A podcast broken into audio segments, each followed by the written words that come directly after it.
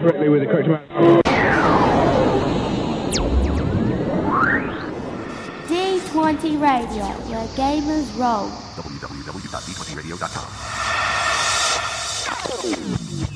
Execute Order 66. This episode of the Order 66 podcast brought to you in part by our sponsors, GoDaddy.com and Audible.com, along with the generous contributions of D20 radio contributors Corey Jones, aka Corey Solo, and Laird Hensler, aka Optimator on the forums. This show is for you guys.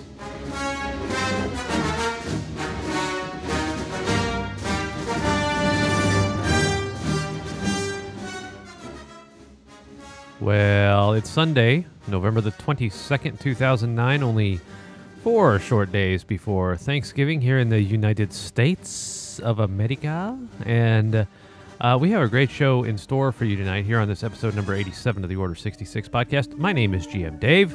I will be one of your hostesses for this fine presentation. Joining me, as always, the lovely Dulski Dulcids of Twi'lek Goodness. Thank you, Dave. It's good to be here. It is. I think we've got one other person here, but he's not. Too He, yeah, we don't. We, we try to keep him locked up in the closet as much as we possibly can, but he makes it out on occasion. And one of these occasions, He's I love being in the closet. closet. Yeah. He's very much in the closet. yes, we know. Yeah. We're very well aware. That's GM Chris.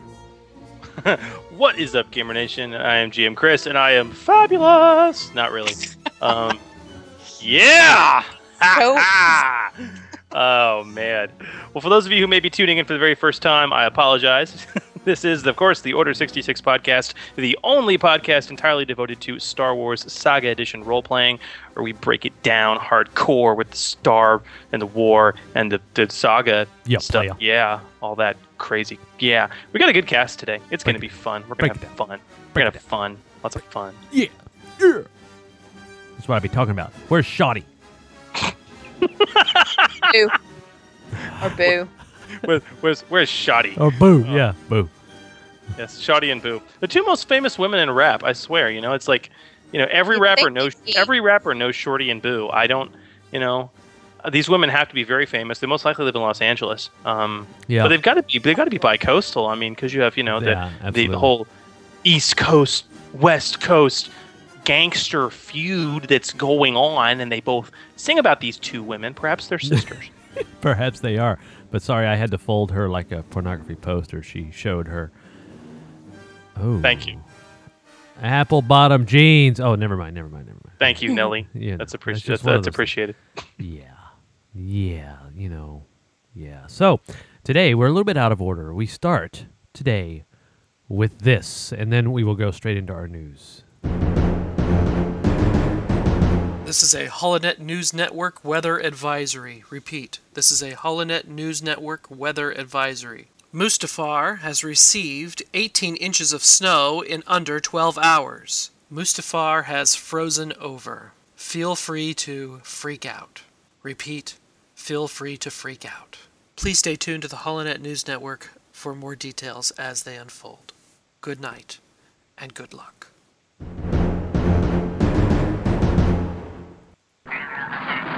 Accessing. Ah, good. New acquisitions.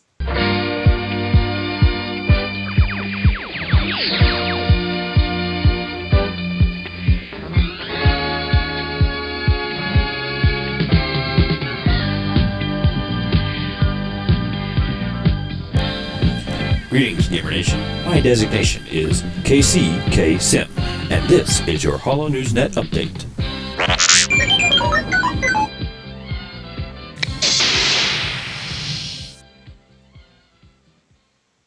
So, um, hold on So, a second. You know, hold on. We, we got gotta- we got some announcements that I are going gotta- on. There were some some new podcasts that hit the network this week, um, which we got to give some major major love to. Um, first and foremost, I want to I want to say yo yo to Minnie's Mayhem, who released episode twenty two. Uh, map maker, map maker, make me a map with uh, a special guest, uh, cartographer extraordinary Chris West, who's actually in our chat room right now in Echo Base. Way to go! Very nice episode. And uh, radio. Go ahead. Sorry. Oh, no, I said Radio Free, Radio Free Hommlet also would be released uh, Adventure 35, Thinking About Thinking, which is good to be thinking about thinking. It is. Nice. Yes. Meanwhile, Meanwhile, the Super Gaming Podcast, right? It's Yes. released their episode, well, episode yep, 25. Yeah, Greg. very nice. Greg Stolze returns. Who's Greg Stolze? Remind me this. he's a game designer who's worked on several things, but uh, he's been on before to talk about several things he's worked on with them, and he returns to to jaw the line yet again. So, Cool. there you go. Very very nice. That's awesome. And you know, while I'm here, I just want to say that the uh, Small but Vicious podcast um, lives. Episode number twelve: Timelines and House Rules up for your edification. Edification. Very nice. Um, that's and uh, also what what else what else released this week? I'm, I'm looking at my notes here. We had, we had a lot of stuff come out. The Yeah, Power did. Source. You said it right. the Power Source uh, released episode seven, Skill Guidelines, where they take their look at skill challenges. Um, hot on the heels of RFH's look a little while back, and it's a very very good show. And um, what what Brew City released episode forty one? Yeah. Wow. Uh, I mean, that's that's fantastic. Episode forty-one, ridiculously lost, was released by the, the Homeboys in Milwaukee. So, me, me gusta mucho. It was very good. And what what else hit the cast hit hit the cast uh, waves this week, DJ? Um, the H.P. Lovecraft Literary Podcast released episode 20, Oh, The yes. Quest of Ironon. Iranon, yes. You need Yeah. to catch up on your Lovecraft reading, girl. They talked about yeah, they talked about two stories. It was good. Um, so Yeah, along with the 20 other things I need to catch up on, Ah, yes, including not listening to this very own podcast, yes, right? Of course, not Yeah. listening. Yeah, As I well say the as the feature cast of this week, which is Game On. Oh, dude, yeah. You know, Yeah. Barbie Monopoly, man. I listened to that show. It was really fun. what was it episode thirty-five? Uh, yeah, it was actually. So they're caught up with RFH. Mm. Here we go. And it goes. Well, t- well, if that's our featured cast of the week, tell us about Barbie Monopoly. Yeah, you were on it, TG. Well, shortly I was on it. Cat is the um, true, uh, true attraction, I believe. Well, she usually is.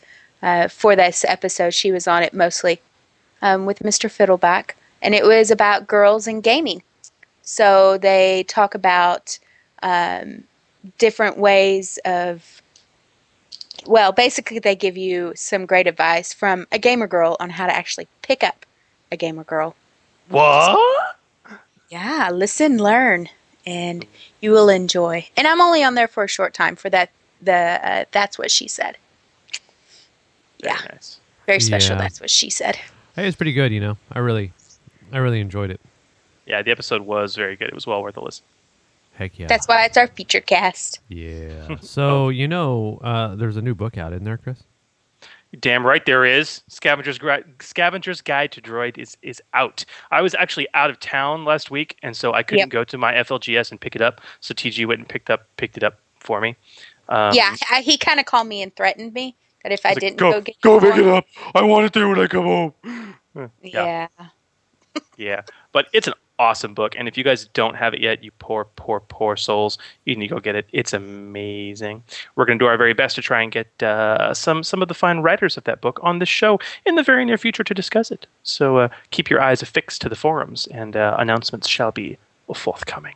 Ah, yes, indeed, indeed. So Hey, uh, Chris, Mhm. can you can you do a favor for me? I didn't get a drink, and I'm really thirsty. Where? We- we're kind of in the middle of the show.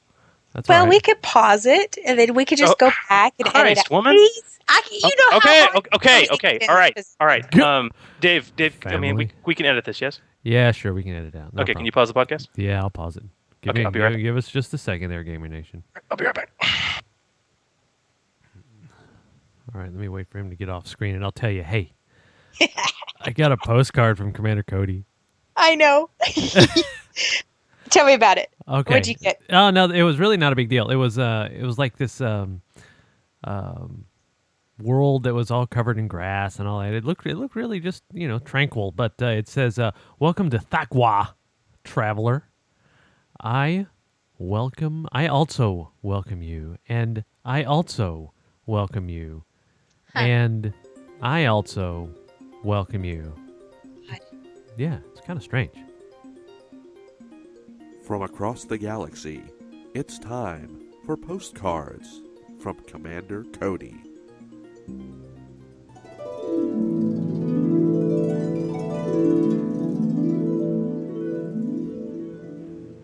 Dear GM Dave and TG. Hi, guys. well, my decision to seek out the rebellion against the Empire has been an interesting one, but not one I regret. not yet, at least. I was able to discover a rebellion contact on board the wheel, and though when I confronted him, he tried to kill me, I managed to survive while leaving him unharmed. I think this went a long way towards helping me prove my sincerity. After a few days of waiting, he returned to me and gave me an offer to prove my loyalty. This was a simple task, for me at least, which involved a tad bit of espionage and a little bit of killing of some Imperial threats on board the station. It felt good to get back in the fight, and blast some arrogant officers as well. I barely got out alive, but got the rebellion what they needed, and they quickly spirited me off the wheel. I was quickly given a new mission. I'm not sure if the rebellion trusts me yet, but I'm willing to do what I must to prove my loyalty. At first, thought it was a blue milk run, until I learned where I'd be going. The rebellion wants me to seek out rebel sympathizers and new recruits. Not an easy task, but I'll be doing it on the planet Thakwaash. Thakwaash is a fairly useful and resource-laden outer rim world the Empire has tried to control many times, but ultimately failed. Why? Because of the Thakwaash natives, that's why. Massive equine humanoids standing over three meters tall, notorious for their strange behavior and massive strength. They were too much of a handful for the Empire, and hopefully, just what the rebellion needs. The Thakwaash are strange people, to be sure. Despite their physical ferocity, they're burdened with what would be seen as psychosis anywhere else in the galaxy. Each Thakwaash has multiple personalities, dozens of them. Each personality specializes in something different and takes control when that task is being performed. The escort who met me in dock was jovial, sincere, and gentle, but our trek to his village saw us attacked by local wildlife, and when he reached for a weapon, he suddenly turned into a bloodthirsty killing machine so violent and filled with battle rage, he nearly turned on me once our beasts were dead. This is going to be interesting. I'm supposed to find Thakwaash suited to fighting the Empire, but I've no idea whether the warrior I'll meet will be an impossible person in battle or in peacetime. The planet itself is very beautiful, nearly covered completely in grasslands, similar to Dantooine. I've got to keep my wits about me here, that's for sure. I'm nearly to a local village where I hope to find what I seek. Wish me luck. If you guys are ever in the Outer Rim and interested in some good grazing lands or a study in psychology, head to Thakwaa. It's interesting. Long live the rebellion. Your secret correspondent, Commander Cody. Oh yes. Okay, I'm back. Wow, that was All right. perfect. Perfect. Um, timing, dude. That was awesome. Thank you for Uh, the drink. I appreciate it. of it. course, my love, of course. Um, okay, are, are, are we ready to start back up? Yeah, dude, we are ready to start back up, and we are in the uh, docking bay. Well, what about what did, we- did you did you not get a postcard from that scummy traitorous son of a gun, Cody? I figured. I figured last time that you, you know, reacting as well as you did, you might have, you might have pissed him off. You know. Now I just said he. I wished he was dead a couple of times. You know, but now that he's with the rebellion, word. Well, all I know is if we get another postcard, I'm I'm I am backdating the post mark. I'm tracing it. I'm I'm going to do whatever I can to turn that sucker in. Uh, don't So don't you hate, hear that, Cody? Nope. If you're listening, you're not welcome here. don't hate Well, the player. that's probably why we didn't get a postcard Yeah. from him. That's right. Don't hate the player. Hate the game. Okay.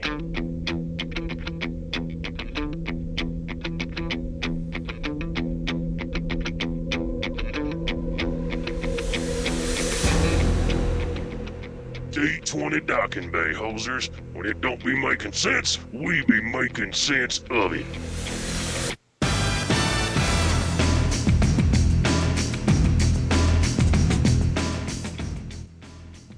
Well, Ah, yes. D20 Docking Bay. We answer your questions sent in either by phone, by email, by post, or by carrier pigeon. My favorite. Yes, Personally. my favorite too. Yeah, It's kind of messy though. a little bit. Can be. Yeah, You're not um, supposed to squeeze the pigeon to death, Chris. squeeze the pigeons. He wouldn't give me the damn message. You got to give it a treat. Okay, what did we get today? All right. Well, the first one is uh, JG the Buzz. JG the Buzz wants to know something. Uh, if a character has the educated talent, is there any point in taking skill training and specific knowledge skills? So, what am I missing here? Oh. Well, the, the often overlooked educated talent uh, is part of the, the Noble's lineage talent tree. It's on page 44 of the core rulebook. And simply, JG, per page 68, which talks about the knowledge skill, um, you, you obviously you can't make expert knowledge checks unless you're trained in that knowledge skill. All this talent does is negate that requirement. So you may not be trained in a knowledge skill, but if you got a good intelligence and some levels under your belt and this talent, you can still get a good shot at making a decent expert knowledge check. So to answer your question, what's the point of being trained in a knowledge skill then? Well, for starters, being trained gives you a plus five to your check. and that's a big deal. Also, um, that training is required for lots of different talents and feats, most notably skill focus. So, if I wanted to be a master of social sciences or galactic lore, this talent just ain't going to cut it. I'll have to get trained, and then I'll have to, if, if I want to, take that skill focus to be to be really knowledgeable at it. So, I don't know. I think that makes sense, guys. What do you what do you think? Because I know in in my games, I know especially TG, you've gotten frustrated a couple times because you'll be like, you know, well, you, you'll try and make that knowledge check, and it's like, well, are you trained? No. Well, then you don't know anything about it. But I rolled a twenty-seven. You know, well, it's like, yes, you did, but you're not trained, and that's an expert knowledge, you know, and so you know that's kind of that's kind of Yeah. where this talent has its weight. Yeah. All right, we're gonna vary things here just a second, and um, I want to pop into a question that came to us from the loser line. Great. Hey, this is Star Wars Flycatcher. Um, I have a question about dark side points. Uh, I'm wondering if you could, um, say you um, see a shadow, it's a refugee, and you throw your lightsaber at it and you kill him. Would you actually gain a dark side point from that, or something else? Uh, thank you. There you go. you are welcome, Star Wars Flycatcher. And um, I, don't know, man. If if you're if you're you know gonna just, just I mean lightsaber or no, if I'm gonna make an attack against somebody without provocation, just a especially a helpless refugee. I mean, as a GM, if you did that in my game, oh yeah, man, I'd lay down the dark side point hard on you, maybe two. That's pretty premeditated right there.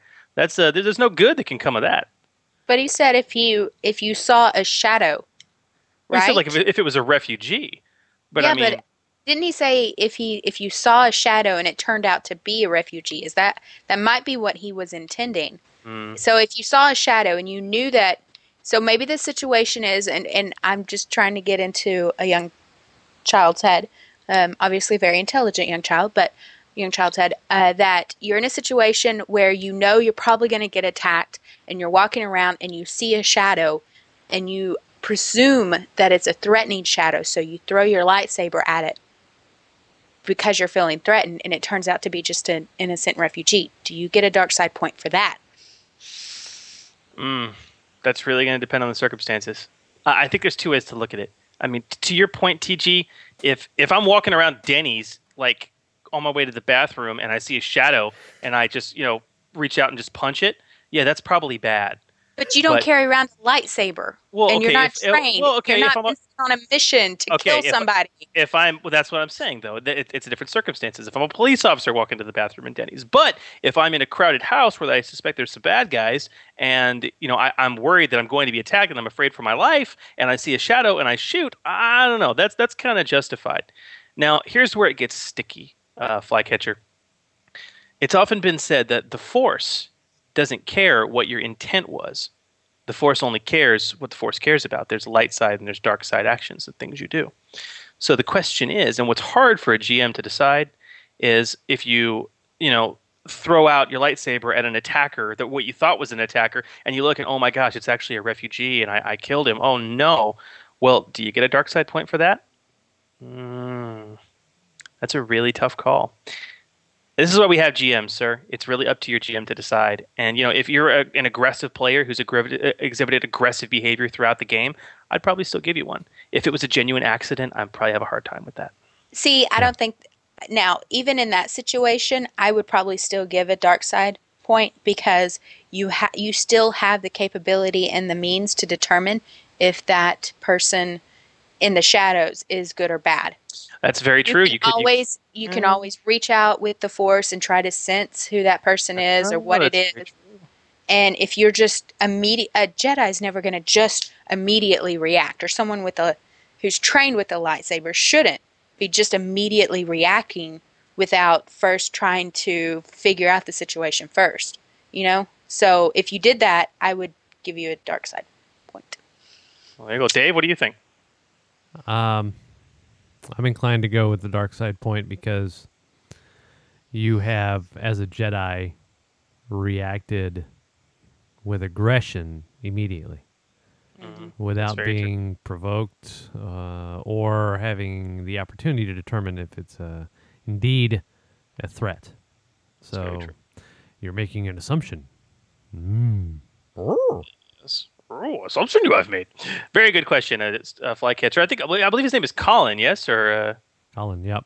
Colin. Very very nice question, sir. Very nice. Thank you. Keep Yeah. sending them in. Okay, so uh, uh, John Martin or uh, Juan Martin, I don't, I'm not sure, uh, has uh, he peppered us with questions, and uh, one of which is uh, very near and dear to the noble's heart. So uh, we'll give this one to TG.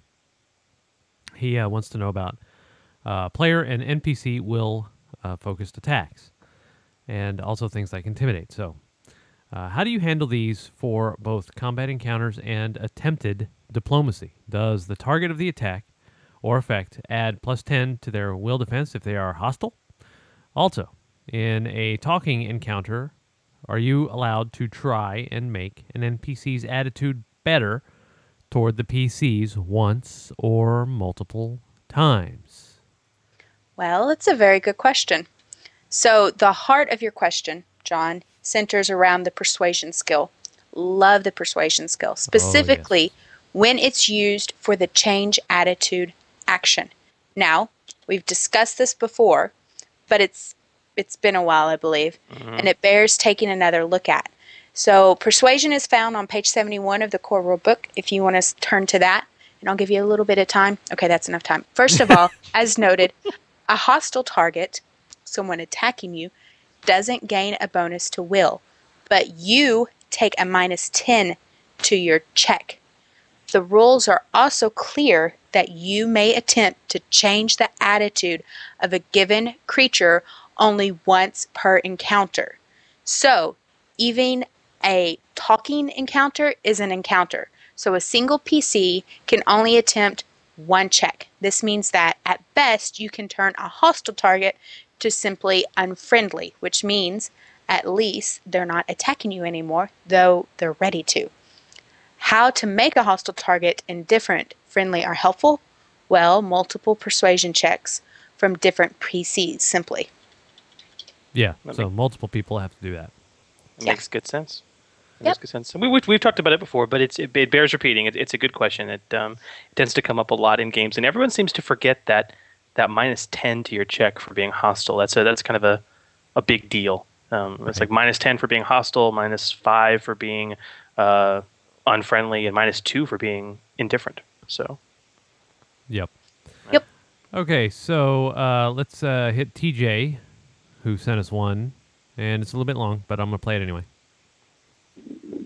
What is up, guys? Uh, this is TJ. I'm calling in because I have been having a discussion with uh, a couple of play- people I play Saga Edition with and who have kind of gotten to listen to this show.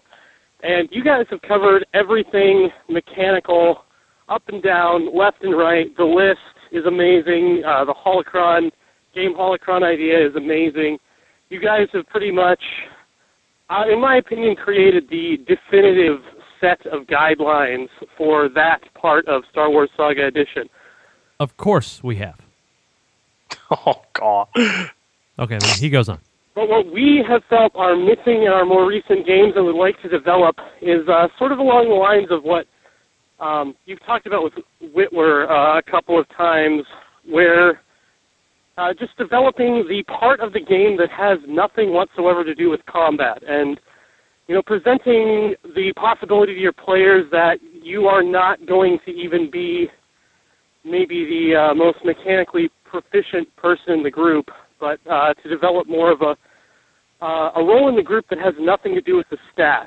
And we would love it if you guys uh, would maybe talk that up a bit. As always, the show is awesome, and um, hope to uh, hear more awesomeness in the future. Bye. All, forthcoming awesomeness is not guaranteed. Uh, but In- uh, yeah, indeed. we shall. we Okay, shall so best. can you r- basically summarize or repeat his question? so he wants us to talk about um, setting up moments like we had in Witwer's games, where basically you are role playing and having good sessions without any combat, without any any mechanical benefit. You know, having that. It, it sounds like he's got he's having an issue where it's like you know you've got really good gamers who are into the the combat heavy side of things, and they're really good tactical gamers and and uh, things like that, but they have a hard time with the role playing. Uh, Um, we've never. Sounds like it's that. it would be good for a good question to have a whole cast over. I would agree. Um, and honestly, I, I think I think both both times that we've had Sam and Chuck on just to talk about their their games, I think those are almost required listening. But um, I, I, st- I stress this: I think it is entirely possible to have good social non-combat games and encounters and things you do in a session. Um, I think you can have an entire session without even drawing a weapon. I think that's that's perfectly reasonable and fun. Um, but there does need to be some amount of of the rules behind it, some skill checks at the very least that, that need to be made. I mean, otherwise, what's the what's the point? We just you know we can just play make believe. Um, this Oh. is I often refer to role playing as mathematically based make believe. Um, There you go. so I, I think I think there's there's something you need to do in that regard, but I don't think you need to be a master of persuasion to do uh, to do persuasion. I don't think you need to be a spect for ultimate super slicing powers to slice into a computer system and, and have fun with it. Now, TG, you and I and Kat got to play in a session yesterday with Brev. Um, For his for his Kotor game, which we returned to after a, a little hiatus, and that was just a, a kit a kit and a half of fun. And what several things impressed me about that phenomenal session, but one of them was the fact that we had a lot of non-combat encounters, Yeah. and we we were being forced to use skills that none of us are good at at all. I mean, things like deception and persuasion, uh, you know, and not, none of us are trained in any knowledge skills in that group. Um, you know, and, and he was calling for a lot of it, and he he kept his DCs fairly low, but by the same token, it was one of those things that if we didn't succeed, then it kind of may have potentially led to combat. You know what I mean? Right. And he, well, ultimately, I think he did a really good job of balancing that and pulling out the role playing and people. Because frankly, I I like to play the game. I'm a little uncomfortable with trying to actually really, really get into character. I'll I'll tell you what my character does, but I can't tell you what my character says. Mm-hmm. You know, and he did a good job of pulling that out by him getting into character and and creating different voices and sitting back and having having a moment where there was actually no rolling whatsoever going on. We just sat there and talked because we were two characters in a cantina and just, hey girl, what's going on? kind of thing, acting like he was a girlfriend or whatever. And for me, that allowed me to actually get comfortable being in character. So maybe that's something as a GM you can do is you get into character and don't be awkward or feel weird about doing it because if you go 100% into playing that NPC and just get in the moment and don't even try to think about rolling, then you're going to start pulling that out of some of your other players and they're going to start to enjoy it. It becomes fun. I agree. My advice. And if your if your group enjoys the combat side of things, here's what I would recommend: have the social encounters. Maybe a roll or two here or there for some of the more outlandish stuff and crazy stuff, but have the outcome of the social encounters succeed or fail directly income inf- uh, directly affect combat encounters later on in the session. Yeah. Um, you know, in, in either a positive, in either a positive or negative way. Yeah. Uh, and and if, if you're able to to accomplish that, I think you'll find that it'll foster the role playing because you know, especially if you have these tactical players, it'll reach a point where they know, okay, if I want to have the best situation possible later when we lay down the map and the minis, I need to get into the role playing now, and that could draw them out. Who knows? But I think this is a good topic for a de- devoted show in the future, and I'm I'm writing that in my big book of show stuff right Maybe now. we could have uh, Ustreamer one six three five two. Identify yourself. Uh, maybe we could um, do a show on it in a couple of weeks after we have uh, old uh, Rodney on. That's a good, good, good thought, sir.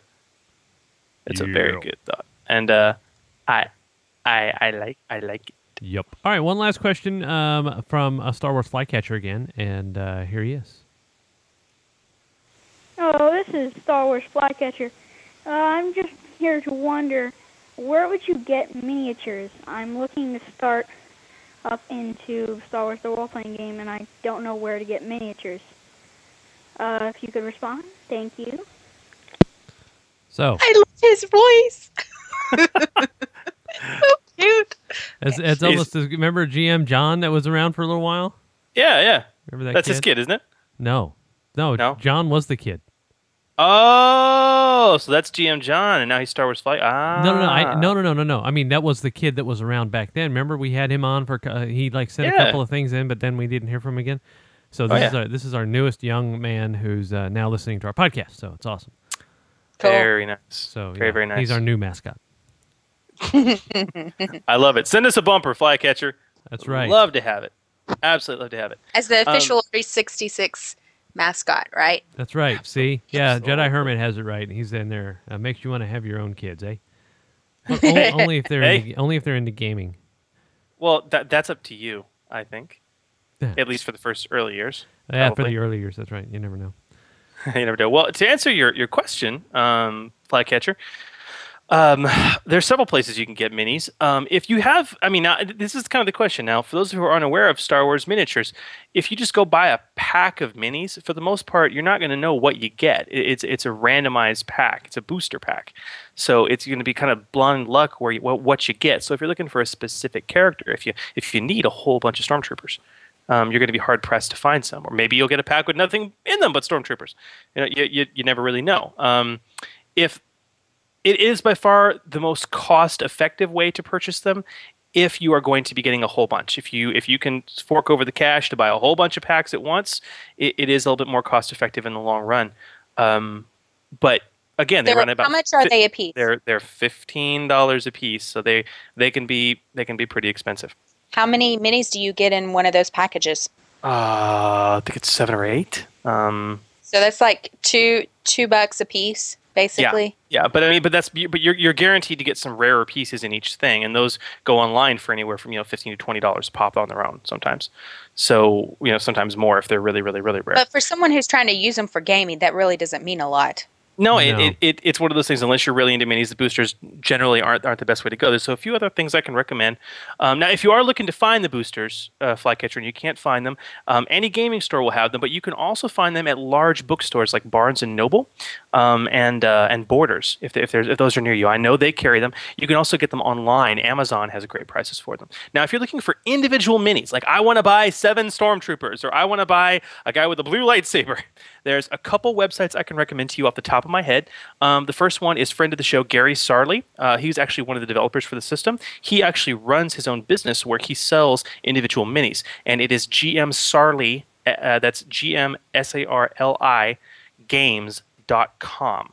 Um, I'm, I'm telling you that, and I want to make sure that is the exact website because I'm coming up uh, with off the top of my head with that. Um, GMSarliGames.com.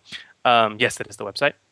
And there you can get all kinds of great minis. You can buy them individually. You can get common minis for sometimes less than a buck, man.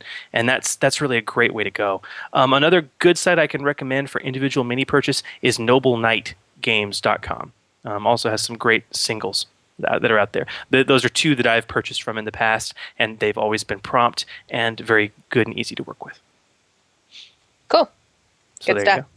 you Yeah. Yeah. That's what I'm saying. All right. So, cool. So thank you for the questions. Yep. If you guys uh, would like to uh, reach us and send in stuff, uh, how can they do that, uh, Mr. Chris? Well, you can, of course, call us the way that Star Wars Flycatcher did at the LUSA line, 206 600 5872, L U S A, LUSA. You can email us, gmchris at d20radio.com, gmdave at d20radio.com, or twilightgoodness at goodness at d20radio.com. And uh, lastly, you can, of course, get to the most happening place on the entirety of the intertubes. No, really, it is. Uh, www.d20radio.com slash forum, where you can log on, become a member of the Gamer Nation, and uh, get your voice heard. You can also post up your questions for, for, for everybody. Yo, true that. For, every, for everybody. And I'm actually very excited. We, we're, get, we're, getting, we're getting closer. I mean, we currently have 968 registered users that are active on the forums. And um, I think we're going to have to do something special for the thousandth user. Yeah, we might. We just we just might. We we just might. Yep. So, good questions, guys. Thanks. Keep them coming. Yep. All right. So we move on.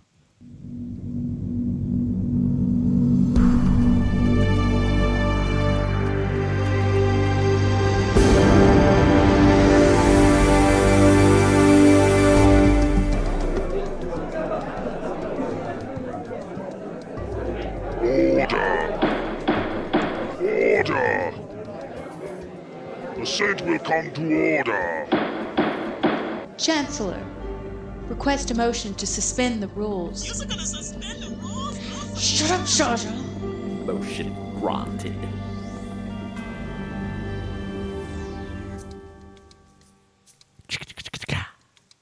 No, we haven't done suspending the rules in a while. Yeah, we haven't. So absolutely, man. All right. Now, so for those uh, those oh, sorry, unfamiliar with this particular ahead, bit, uh, this is suspending the rules, where we take a, uh semi-regular look into house rules uh, that are either sent to us uh, to modify the system or are posted up in the suspending the rules thread on our forums.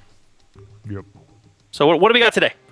Okay, so um, let me ask you this: uh, If we were to have uh, Cyril post a question about uh, oh Destiny, would uh, Okay. would would you uh, be inclined to uh, to answer or uh, entertain a, a rule suspending activity here? If Cyril did, absolutely. Okay. His his his uh, his thoughts are usually quite brilliant. Yes. All right. Well, in that case, all right. He writes this under Raw. When using the background system, a character doesn't have a destiny and therefore doesn't have access to destiny points. What about abilities destiny points can be used to activate, such as the Unleashed feat? Um, can you just not use it? So uh, now let's propose a hypothetical. You're running a campaign that is going to use the background system instead of Destiny, but a player has decided that he really, really likes the idea of unleashed abilities and wants to take the unleashed feat. However, he has no Destiny and therefore no Destiny points to spend on the ability, much less the prerequisite needed to take the feat itself. So, how would you handle this? Uh, a few ideas. The most common idea I've heard is to hand wave the restriction and allow them to spend a number, usually three, of force points in order to activate these abilities. Also, hand waving that as the only way to spend more than one force point a turn if a character wants to do this. Alternatively, do you think one destiny point per three levels when a use it or lose it would be a fair house rule in a campaign with a background system? Interesting. Um, well, we've t- um, guys, we, we've talked about the coolness of the background system um, in in the Rebellion era campaign guide, uh, and the Unleashed abilities and feats uh, in the Force Unleashed campaign guide before. And if you recall, uh, the the background system it it replaces the Destiny system. So according to the rules as written, if you the raw, if you if you choose the background, you know you don't don't get Destiny basically. Um, now, unleashed abilities allow the expenditure of destiny points to do really, really crazy, wickedly cool things. So, okay, how to reconcile this? I, I like his house rules, Dave, but and TG, I, I, I got a few comments to make on them. though. I, I don't know, like the expenditure of three force points instead to activate an unleashed ability. I think that's totally reasonable. I mean, it's three force points for for. I mean, you're all, you're you don't get a whole heck of a lot. I mean, I know, I know, you know, six, eight, ten. That sounds like a lot, but man, you're you burn through those pretty quick, especially at higher levels when you're using them to enhance force powers and activate talents um, and stay alive. um, So I don't have a problem with that at all. Furthermore, I think if you're going to do that, you should also open up things like force secrets and other force powers that allow you to spend destiny points to do crazy things with them. I think you should also say, okay, you can spend three force points in one go to do that. Um, as for the one destiny point every few levels, uh, I'm less of a fan of that. Um, so, it's like, oh, cause so what? So I can only use my unleashed ability every three levels? Uh, I, I don't like that. I can't see that as an incentive to take the feat, and I don't think it's fair for a player who expended his feat for that purpose. But there you go. That's just me. Yeah. Do you guys have any other ideas for for house rules in this system? Any other ways we can, you know, maybe reconcile the two? Well, not so much ideas, but more of a kind of a complaint about the three force points um, for for it. Okay, if you're going to do that, then that's given a little extra power, I think, to uh, the Jedi. So at the same time, you should allow your other players to be able to use three force points to do the other things that Destiny points can do. Does that Well, make no. sense? Non Jedi can use the unleashed abilities. They have all kinds of non force related unleashed abilities. If you, if you take the feat, there's there's there's ones that apply to blaster attacks and a whole bunch of crazy stuff. Okay.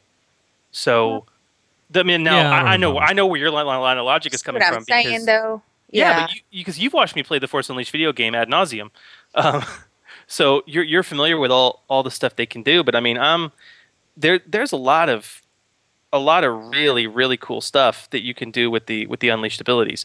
And I mean, I'm I'm kind of I'm, I'm looking through the book right now, uh, the Force Unleashed. Um, and it's starting on page 37 and so, some of the crazy stuff you can do you know you can like attack five targets within range simultaneously um, you can you know ignore all dr of an opponent for one round you know stuff like that um, things that are just extraordinarily heroic superhuman um, where I could see it being a balancing to your point, TG, is if we're talking about a prestige class that gives you better than normal force points. Um, but then again, I think that comes with the territory. You've taken a specific prestige class for that. Um, Well, no, what I'm saying, because you can use the Destiny point to, you know, make it an automatic critical hit. mhm. Well, if you don't have Destiny points and people want to use Unleashed abilities, then they should also be able to use three Force points in order to make it an automatic critical hit. uh, well, see, I think we yeah. Well, okay, that See? that's kind of. I see what See? you're saying. So then, if three Force points isn't worth an automatic critical hit, then why is three Force points worth an Unleashed ability? Because I don't think unleashed abilities are as awesome as an automatic critical hit, and because it's a fun character concept. You're spending anyone can currently with Destiny spend a Destiny point to get an automatic critical hit. That's fine. To get an unleashed ability, you got to spend two feats. You got to spend a feat just to get unleashed, and then you have to spend a feat to get the actual unleashed ability you want to activate. So it's a pretty hefty character investment. Okay. I don't know. That's that's kind of where I go with it. But to your point, TG, I, I agree. I, I see no problem with using both systems together. I still don't see that as game breaking. I know the Rodster said when we asked him about it that they weren't designed to be used together, they weren't tested together. So your mileage may vary, but I see zero problem with using both systems together and allowing full Destiny and full background. Why not? Rule of cool. Um, I don't know, Dave. Do you have any other ideas about you know potential house rules or modifications to this concept? No, I really don't. I'm I'm not a big. Uh, I I personally like to go ahead and use them both if we're going to use them Mhm. together. You know, just with a, you know, some. I'd have to sit down and really and figure out how uh, I was going to allow it to be done. But you know, that's, that's, aside from that, I, I don't consider it to be terrible. Mm-mm. Now, the only other suggestion I could possibly make would be the idea that I've had before of allowing, because he, he brings up the, the idea of, you know, of giving this one destiny point and then use it or lose it. Um, not even that, man. Allow one destiny point per level. Use it or lose it, so you don't they don't accumulate. But you can only use the destiny point to activate an unleashed ability. So they can only use their Unleashed ability once per level. What exactly? Which is it, it's that level of awesome. Most people are only going to spend one destiny because the thing when you when you use a, an unleashed ability, you, not under rules as written, you have to spend a destiny point to do so. It's very rare someone's going to do that more than once a level. Um, so, you know, they'd have to be saving them up to do it more than once a level. So I don't know. I think that's a a good idea. Yep. So there you go. yeah, yeah, yeah. You know, and uh, Yeah. yeah, that's pretty much it. So we're gonna stop down, I think, for Alex and Trevor now. Okay. Right. And um, listen to Fragments from the Rim. Uh, their 35th in an ongoing in, um engagement that uh, they'll be here for the rest of the year. And we've recently signed them to a contract extension for 2010. Oh, oh, wow. Yes, they're, uh, they've uh, their pay has been uh, tripled. Oh, wow. We were generous. I know, I know. Uh, I figured it was the least we could do. so yes, here they are. We'll see you in a few minutes on the other side. Gamer Nation. Welcome, Jedi Masters, to Fragments from the Rim. How may we be of service to you today? Hi, this is Alex. And Trevor. This is segment number 35 of Fragments from the Rim. For this segment, I've chosen to talk about the trick step talent, once again from the Recklessness talent tree. You'll find it on page 26 of the Rebel Era campaign guide. It says, As a swift action, make an initiative check opposed by the initiative check of an enemy within your line of sight. If your check result equals or exceeds the target's check, the target is considered flat-footed against the next attack you make before the end of your turn. If the target's check result is higher, you're considered flat-footed against the next attack made by the target before the start of your next turn. This is really nice. First of all, it's only a swift action, which still allows you to have your move and standard actions. And then you can combine all those wonderful things that take effect when someone is flat-footed, like those excellent talents, uh, like sneak attack, or some of the other ones that push someone down a condition track. And it only takes a swift action. Of course, though, you do have to have a decent initiative check, perhaps even at least trained, if not skill focused. Over to you, Trevor. Today, I'm going to discuss the synchronized fire talent from the Gunner talent tree in the Starships of the Galaxy guide. Once per encounter, you may ready to fire a single weapon at the same target as an ally, and you coordinate with a single weapon of your ally. If both attacks hit, you add the damage of the two weapons together before applying the target's SR or DR and treat it as a single attack for the purposes of exceeding the target's damage threshold. This is an awesome talent, especially considering that there's no requirement that this is starship based only. So this means that if you're in a firefight on the ground and you are shooting uh, your blaster pistol, blaster rifle, you can use this talent at that point. So imagine somebody who's a uh, gunslinger or a bounty hunter and they have those talents that allow them to take people one or two or three steps down the condition track, but they've come up against a foe who has a really good damage threshold. Using this talent, they can have their heavy in the party uh, work with them in concert. The two attacks, assuming they both hit together, go against that damage threshold, and now all of your other feats and talents that now take them instead of one step down the condition track, two, three, or four steps down the condition track can actually work. It's a really nice feat, and, it, and, and even if you don't use it for um, those extra feats and talents of the gunslinger or bounty hunter, it still is a really nice feat, especially considering it's not limited to starship combat. Anyways, if you have any questions or comments, please uh, send Alex or I an email at order66 underscore fragments at rogers.com. And until next time, have fun gaming. Thank you, Masters, for visiting Fragments from the Rim. Very nice. Thank you, Alex and Trev. Always love Fragments from the Rim. They do a, a good job. Yes, and uh, the thing about TG is listening to them, I always like to, I always end up planning my next NPCs you guys will face. Oh. I, I don't like them then. They need to stop it. saying and stuff. I love it. I love it. I love it. I love it. Well, we're going to move guys now into. Oh.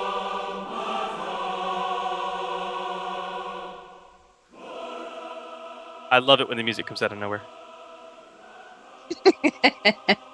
I've missed the music. I'm very happy to have the music. Well, we are moving into. Thank you, Dave. We're moving into the meat of this uh, this week's episode, um, which I want to call "There's No I" in Star Wars Saga Edition. Uh, There's, but there's two in it. uh, Edition. yeah. Well, yeah. Why do you have to add the? Just say Star Wars Saga. There's no I in Star Wars Saga. How about there's just no I in Star Wars? How about there's no I and shut the hell up? Uh, yeah. Shut Anyway, The hell, yeah, there isn't an I in shut the hell up. there you go. So, gamer. so I don't have to.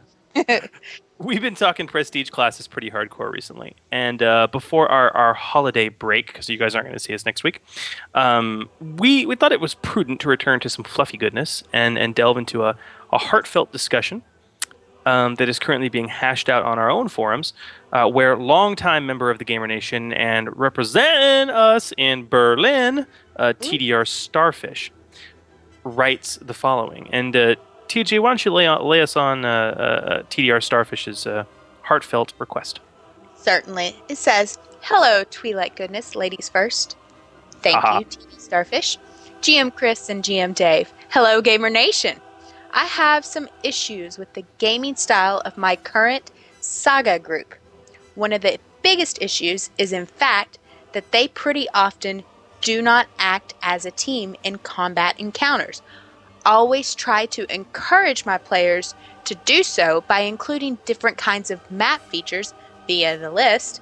For example, in our last combat encounter, which took place in a warehouse on Nar Shaddaa, there was a mechanical grip arm which could have been used by the group's techie to throw some of the enemies out of their cover directly in front of the group's melee monster, a large character who couldn't reach the enemies because of space issues. However, neither the techie player nor the melee player were willing to cooperate. And no, it has nothing to do with their characters' backgrounds or something like that. Instead, they just try to kill as many as opponents as possible by themselves. This resulted in frustration and dissatisfaction at the end of our session, in which my best friend, the melee player, left our saga group. Ouch. This had other reasons as well, but the one mentioned above was one of them.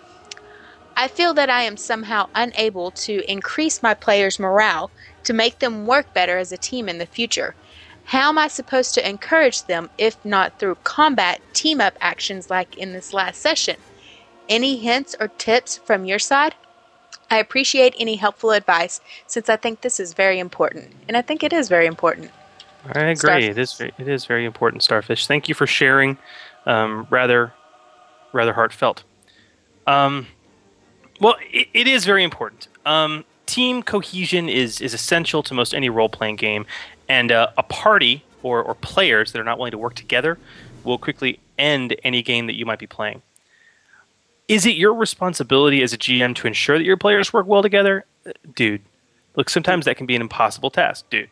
Dude dude. dude. So eh, that can that can be almost impossible sometimes, and it's not on you as a GM to make sure that happens. But there are things a GM can control that can help foster party and player cohesion, and we're going to delve into some of them. So let's get to it. Let's start with I I think we need to preface our discussion with this, which is kind of the bigger problem. There's some things as a GM you really can't control, and that's where we're going to kind of start just to get it out of the way. And that that bigger problem is the players. Um, now, note I didn't say characters; I said players. Don't hate the play, hate the game. In this case, Okay. you hate the player, not the I'm player hating. Thank you, Nelly. saying hate. Look, Starfish, your situation sucks, man. It You sucks suck. hard. You suck But, for being no, he doesn't. for- He, I don't think he's. No, he's doing everything he can. He's doing a very good job. His situation sucks, but it sounds like it's not the fault of the game. It's not the fault of your GM or any party cohesion. For a player to leave the group, I think there's something deeper going on. There is a conflict with others in the group. Even if this guy is your best friend, that may not make him a good gamer to game with. So let's talk about some of the good, some of the gamers that you know we might eventually invite to our group that really aren't that good to game with.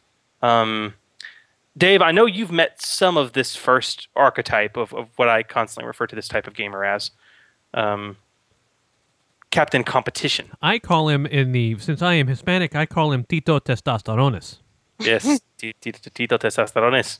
Um, I mean, t- tell us about Captain Competition. What do you? What are your normal? Uh, you know, h- how can you identify Captain Competition? Well, okay. So for some people, you would these people would be great people. Friends, coworkers, family, people that you love. They're just people you can't play with because they have a tendency to become well, the devil incarnate when they're playing a game, quite honestly. But but but Dave, RPGs aren't competitive. How how can how can how, how can how does that happen? Uh, it it no no no. Here here's the thing. Because I have a uh, I have a uh, more than a little bit of of this in me, so I know. Everything is a competition. It doesn't matter. Everything is a competition. Okay? And so they don't understand we don't understand that. We understand that it's, you know, sometimes, well, I, I don't I don't I don't think I do this in RPGs, but I do it in any other win loss situation just about. Bad dice rolls start tantrums, dice start flying, making dents in walls. I mean, these are the people that have a, have a bad experience, and this is why the D20 people that sell D20s are are in high demand because these are the people that will take a hammer to their D20 because things are going badly. Yeah. And All fr- right. From a psychological perspective, I mean, this is the person who externalizes as opposed to internalizes. You know, when it's not going well, they're going to get pissy and And everything else. at, at everything and everyone else. And These uh, people tend to be somewhat successful. I mean, because they're competitive. Right. So they're Right. always challenging themselves to try to be better. But when they can't control the situation to make themselves better, then they lose it. Yep. Yep. This is oh, this is at- why this is why the uh, the the nincompoop who works at the subway usually makes like one of the best gamers. Right, exactly, because they're passive and all that. Yeah. Look at look at GM Brev there trying to preach it on. Amen. He's just see he's trying to make nice because I edited one of his posts Ooh. last week in the forums. Ooh, did Brev get snarky? No, he didn't get snarky. He just uh, he just he threw out a bad word. Oh, bad words are bad. Bad words are bad. Well, so th- there is captain competition, and that is one syndrome you're going to find with gamers that you bring into your group, even longtime friends you have. But there's another uh, situation which is also important to note. TG, why don't you tell us about that? Well, being a girl, I think it's appropriate. My friend is not your friend. and it's a very common issue when We've seen we've seen this a lot. friends. Yes, you aren't friends with everybody at the table, and uh, they may like you, but don't like each other.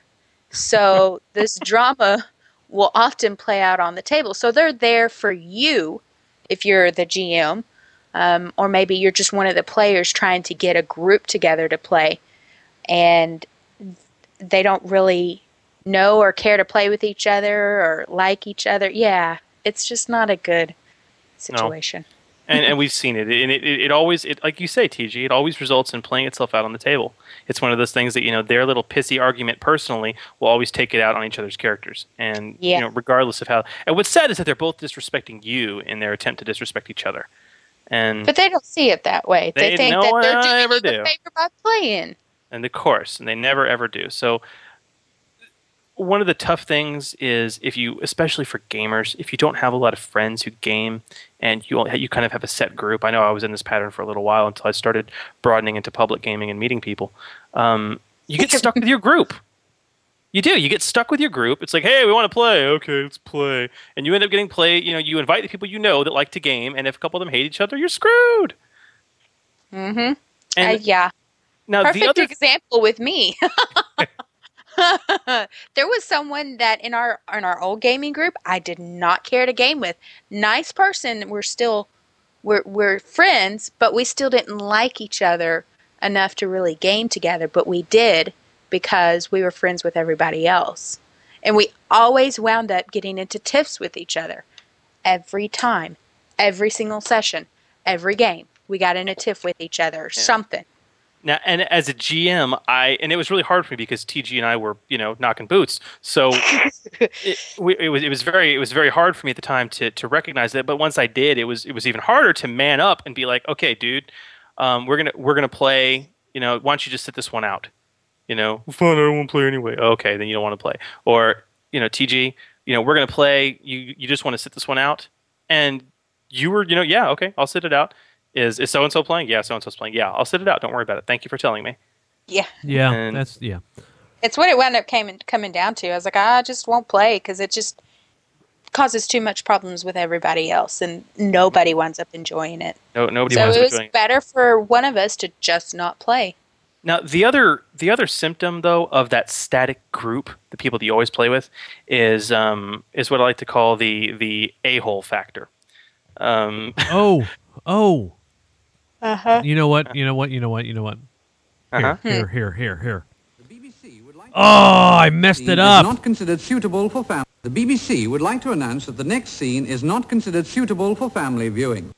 Very very nice. Flycatcher, stop listening. Uh, we're gonna call this we're, we're gonna call this the asshole factor. Um, basically, okay, listen. Some of your friends, your good friends, can simply be douchebags, and I'm sorry. All right, the same guy that you go cruising with for for tail at the bar, uh, or, or or or the game store for most for, for most of us, or or the Comic Con, um, you know, or who is your best tailgate buddy? He can simply he can be fun in those venues and a great guy to hang out with, and he can be a dick. Okay, do you want to game with this guy? The point is that that friends in some circles may not do so well in other circles, and recognizing this or failing to recognize it um, has ended game groups. It has ended working relationships. For Pete's sake, it's ended marriages. Uh, I- I don't know uh, h- how to teach you that skill. So, I guess to sum up that uh, little preamble there, which is very important, as a GM, I think I think you guys would agree. One of your hardest tasks is to recognize such players and such such situations before the game starts, or early enough to remove the player from the game. We we have a good friend who moved recently and had. Um, a game he started where he moved to because he missed playing so much, and he had that happen to him. He had have a player. He just kind of had to nix from the group after a couple sessions because the guy was a tur- was a turd. Um, you know, nice guy, but he was acting like a turd when he played. So there you go. It's what you do. Um, h- how's the best way to do this? um, get Uh, back to me on that, Gamer Nation. Tell me because I'd like to know too. We could Uh, do an entire week, month of shows on how to on just how to do that. But this is not. out. This isn't gaming advice at this point. This is interpersonal relations and psychology. Right, that's what I'm saying. Yeah. It's going to And take a semester to do this. And the quick, the quick and easy response that I have, and I would prefer if I was one of these three people. Whoa, whoa, whoa, whoa! all right, all right. We we I know we know you're a gun-toting Republican, so that's not the re- you're not going to shoot him. Damn it! you already did the BBC logo. Yes, thing, he did. So I'm going to say that. No, I am not a Republican. But you Uh, are gun toting, honey. yes, I am very proudly. I like hunting squirrel and deer. Okay, leave me alone. All right. No, the best way to deal with these people. Squirrel. It, it- yeah, it's good. Po, eating. po, post show. Post show. post show um, is to be honest and upfront with them. That's what I would prefer.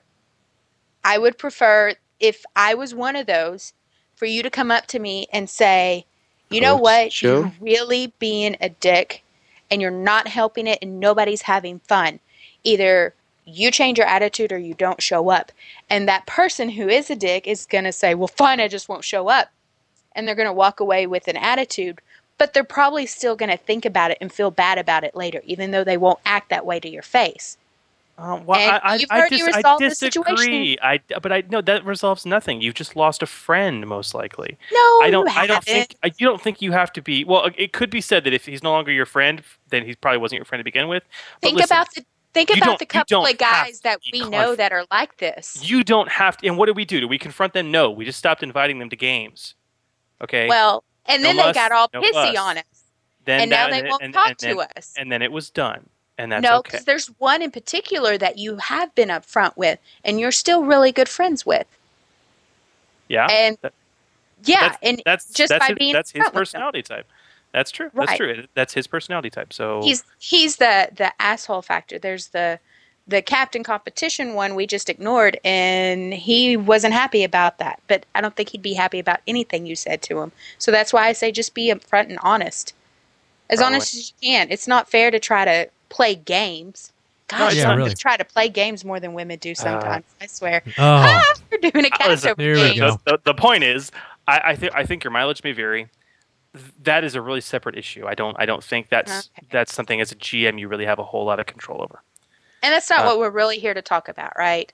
No, it, No. it deserved It's not mentioning about how to kick people out. It's about no, how no. to. I, I think it deserved mentioning because it's at the heart of what I think Starfish's issue may be in terms of how to deal with difficult people. But Yeah. where I'd like to move on to is actually building some camaraderie at the table. So, okay, with with that nasty discussion out of the way, let's talk about some concrete tips and tricks that a GM can use at the table during play to build party cohesion, foster dependence, and character reliance. Now, when T- Starfish posted up his original request, our forum community, they did not disappoint. The Gamer Nation came out in droves to provide great advice, and we're going to echo a lot of that, but we're going to add a few other ideas as well. Um, the first of those ideas is rather simple a common goal. Now, when you're actually playing and you've got the party together and you're structuring a session or an encounter or not, I mean, or an entire session or a campaign, often the simplest solutions are the easiest for a GM to control. If your encounter is simply to defeat these bad guys, then that's what they're going to do. But if you provide a more in depth goal that goes beyond that, you can remove that competitive non cooperative aspect. What are some common goals? TG, Dave, that, that a party can go towards, which really don't facilitate themselves well to non cooperative play. Rescuing a hostage. Boom. Rescuing a hostage. I mean, it's like, what are you going to do? Get into a fight while you're rescuing? No, I'm rescuing him. No, I'm rescuing him. You know, if you if if you guys are busy killing everyone, well, you know one of the captors puts a bullet in the hostage's head, then yeah, that that that's wow, mission failed. do we get XP? No. I guarantee you that'll end it real quick. Yeah. T- T- TG, what other common goals? Well, um, looking looking good. So uh, the real goal of the counter is to present a unified front to someone. So maybe Oh, they represent the an New appearance? Republic or Jedi Order. They try to convince planetary government to support them, something along those lines. Diplomatic mission, basically. Well, that could get really cool if they end up protecting the government from like an attack or something. Like you know, if it was a cool combat encounter that came about, but you know, the the the the session, their their mission could fail. I mean, if like if in the act of stopping that attack on the planetary government, they t- they act like total Yeah, or they non-cooperative start tards. turning on each other or whatever. Yeah, that that eh, eh. you know that that stops the whole that stops the whole thing. So I, I, I love it because I can see that playing out. You know, you have a scenario where you've got all these players. I mean, and TG, you can totally see this too. It's like you've got all these. Oh wow, you know, yeah, we're here to have you join the New Republic, huh? And you know, okay, well, uh, why should we join the New Republic? Oh my God, a bomb! And then everyone attacks, and you know, the the PCs heroically decimate every single person in the entire you know invading force with no cooperation, and lots of bickering. And when it's all right, are you ready to join the New Republic? No. yeah. So it seems like ultimately the key is to not just present them opportunities to work as team, to make the story dependent on them working as a team. So there's Mm. consequences if they, They don't. don't work as a team. Damn Skippy. Damn Skippy. I like the idea of protection. Very similar to what Dave mentioned about rescuing a hostage. Kind of the first one, keeping some the, the prelude to that, keeping someone from becoming a hostage. Um, you know, protecting an NPC, maybe smuggling them somewhere, shepherding them from harm. Um, you know, getting them out of a sticky situation alive. You know, I mean, I mean, what, what are your players going to do? Fight over who gets to stand next to the guy? It's it's not it's not going to work that way. You know, we have a common goal, and it doesn't matter how many people we kill. And as a GM too, if you present it as, okay, guys, um, we're gonna, you guys, you know, you're gonna get XP for this, but I'm not gonna give you XP for what you kill. I'm gonna give you a static XP amount for getting this guy out alive. That's it, and then see what happens. Huh? Yeah. That's amazing.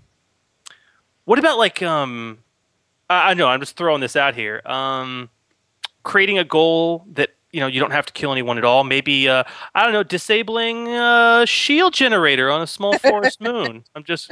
I'm, that would I'm be just like gonna. uh, espionage or Yeah. or hurling their wooden shoes called sabot into the machines. Hence sabotage. what is that from? That is from uh, Star Trek. Remember? Um, Oh yes, dude, that was the Wrath of Khan. That's right. That was Wrath of Khan. Yeah. No, it wasn't. It wasn't Wrath of Khan. It was. Uh, it was It the. was uh, th- three. It was oh, one with it Kirstie? Alley. It was not Kirstie Alley. Yeah, it was the. It was the other. Oh, it was Kim Cattrall. Yeah. Okay. Yeah. That wasn't three either. Then was it? It was. I think it was five. uh, yeah, five wasn't very good. I don't remember. It was. I think it was five. Yeah, the one with the whales. God, that was lame. Uh, I don't remember. It was one where where that Spock had to like mind meld the shit out of that girl, and then she almost died. That's right. That's right. So, are we? Do we have? Is this cast about Star Wars or Star Trek? I- Mute her. Mute her. Is that is that is that question, is that question coming from you of all people? My gosh. Hey, I'm just trying to fulfill my position as the whole here. We're okay. talking. we're talking about sabotage, or you Sab- know, I mean- sabotage is what we're talking about. So Yeah. you know, sabotage is a good idea, but ultimately, I think the point is, and TG, you, you summed it up really nicely. You know, when, when the goal is not about who kills or steals what, it, it's it's hard to fight over that. When when the goal requires you to work together, or you will fail, Mm-hmm. then then then there you go. And that you know, it sounds simple, but it can be often hard to put it into practice. Um, you know, and so there's a few ways we can ensure that they do put it into practice. That they they don't just you know want to run around and kill things. Well, so how is that, GM Chris? well let, let's let, let's move on to the next uh, uh, way to build camaraderie at the table. Um, role playing together. Now. This, this sounds simple, could be an obvious solution depending on your play group, but for good role players, pulling the big RP card out of your pocket can often be the easiest way to whip into shape a player that does not like to play well with others. Um, the first and most important thing that I uh, that I, I is part of my questions three, Dave. You know, what did I have all you guys do before any of my sessions? Um, I don't remember. Make background stories. Make background stories. Yeah. How did how did we um, how did we all meet and all that stuff? We had to like, actually like collaborate. Yes. Stop, collaborate, and listen. Ice is back. Mute mute him now. Okay. Brand, brand, brand. Okay, It- done. it- yeah. Okay. Um. Just because he went to your high school. Ba-bum. He didn't Vanilla go to my Vanilla high Ice- school. Vanilla he went, Ice did went go to to my my high school. He went to my wife's high school. My wife dated him when he was Robbie Van Winkle. Yes. Flower at uh, Marcus High School. Yes, he was there for two years. It's craziness. So yeah, shared backgrounds. Yeah, how'd your characters come together? I mean, seriously, uh, I, I like to present the questions three, which I've, oh, I've discussed ad nauseum on other podcasts and on the forums. But three questions that you need to have every single one of your players answer if you want to have any scant amount of role playing out of them, even if they're not role players. It'll at least it, it, it creates a card you can hold up later to call them on. What the first question is the- your the- favorite color? What is, is your middle name? what is the average wing velocity of a sparrow? Swallow. Swallow. Swallow. An African swallow or a European swallow? Wait a second. Where is it? Is I- this? I a- don't- I don't is, is this podcast about Star Wars? blue, no red, blue. Um, you know that you know that RPG talk has degenerated into the depths of Carceri when the Monty Python references come out. Oh man, You know, I am holding the holy hand grenade of Antioch she- at the she moment, has a- actually. lush holy hand grenade of Antioch. Yes. It's beautiful. Um, but no, the, the questions three, they're, they're questions you should always ask. First and foremost, what does your character unconditionally love? Even the most reviled despot of a Sith Lord has something or someone somewhere they care about. Maybe it's uh, a family member or a lover or a planet Or himself. or hmm? Or himself? or him. Well, no, something besides that. Oh, bummer. Um, you know, they, they, they will something they would they would sacrifice to protect. Their Maybe they have a soft spot for cats. Who knows? Um, Or or for cats specifically. for cats Catherine. specifically, but Cat? who Oh. doesn't have a soft spot for cat? No. Um, uh, better yet, who doesn't have a soft spot for cat? Soft spot. that, was, that wasn't funny at all. Um, no, that's well. That wouldn't be a soft spot now, would it? oh wow, you're getting hate mail. Wow, we're getting worse. Yes, we are. So that's Great. question one. Question two What does your character unconditionally hate with a capital H? Even the most virtuous of Jedi has something somewhere they are prejudiced against or dislike severely or would kill on sight. Maybe you're prejudiced against Mandalorians because they killed your parents when you were a kid. Maybe you're prejudiced against Twi'leks or something to that effect. And lastly, and most importantly, how what what has caused your character to want to devote themselves to blank the rebellion the empire the, the republic the new republic the jedi order whatever whatever organization or group that will draw your pcs together and once you have that information you can pull that card out and and you know like appeal to the actor. You know what I mean? I mean, like, like I don't know. I've had players at the table that are, you know, like to be asshats sometimes, and one of the best things, like guilt-ridden things I can do, is like, okay, well, is that what your character would do? Oh or man. you know, it's like That makes you sit there and go, "Oh God, what would my character do?" But I want to do this. But would my character? Oh, that's the worst question in the world. It is, and even if you're not, even if you're not a role player, and you even even if they are not a role player, and you whip that question out on a seasoned hackmaster, Mhm. they're going to feel guilt, and it's at the very least going to remind them and the rest of the group what exactly we are doing here and what this game is really about. They may it- still do what they were planning on doing, but They may. the next They may. time, the next time something like that comes up, they'll think about it. Yes. So, so there, there, there is that. So role playing together, basically. Um, and lastly, now Starfish, you you started off on the right track, sir. And I think, despite your best efforts, you were thwarted by your own players. Um, structuring an encounter. I actually do think you can honestly build encounters, actual encounters, to help foster good group dynamics. Now, the list, which you mentioned, episode 37, listen to it, uh, does help. Uh, now, Starfish, it sounds like you certainly followed that axiom. You offered a skillful party member a way to use his abilities to help another party member, but it didn't really turn out good in the end. I don't think that was the result of the encounter. I think it was just a result of your players, kind of that whole first section we discussed. Um, but for most circumstances, I do believe there's a handful of things you really can do uh, to structure an encounter to promote cooperation. Um, TG, what's the first thing that comes to your mind? Well, using skills. If you've got one player that becomes the star and is the one that does most of the anything, so Mhm. in this case, the melee monster, and he's the only one who's really able to make any headway or really, you know, hurt the baddies, well, then your techie or noble basically get left feeling completely useless. Um, so asking them for skill checks can seriously affect the encounter Yeah. I and think pro- really providing the, the involved. Yeah, yeah, providing the ability for their skills to affect the encounter drastically. right. I mean, that's a that, that's a big deal. One of my favorite examples was uh, GM Tenny on his one of his I think his second session he ever ran. Um, he had an instant where we're fighting all these bad guys, and um, we had a character in the group who was a techie. He hadn't done a whole heck of a lot. Well, instantaneously the room starts filling with poison gas, and pe- we're taking massive, massive, massive damage. We're talking like condition track movement and like 15 points of damage around or something crazy like that until it was shut off. And the techie had to run over there and do his thing, and everyone was hurting as a result of it. Um, and he did. So making the encounter dependent not on just the one person, but making it dependent on other people. So he did good by providing an opportunity for the techie to help aid the melee monster.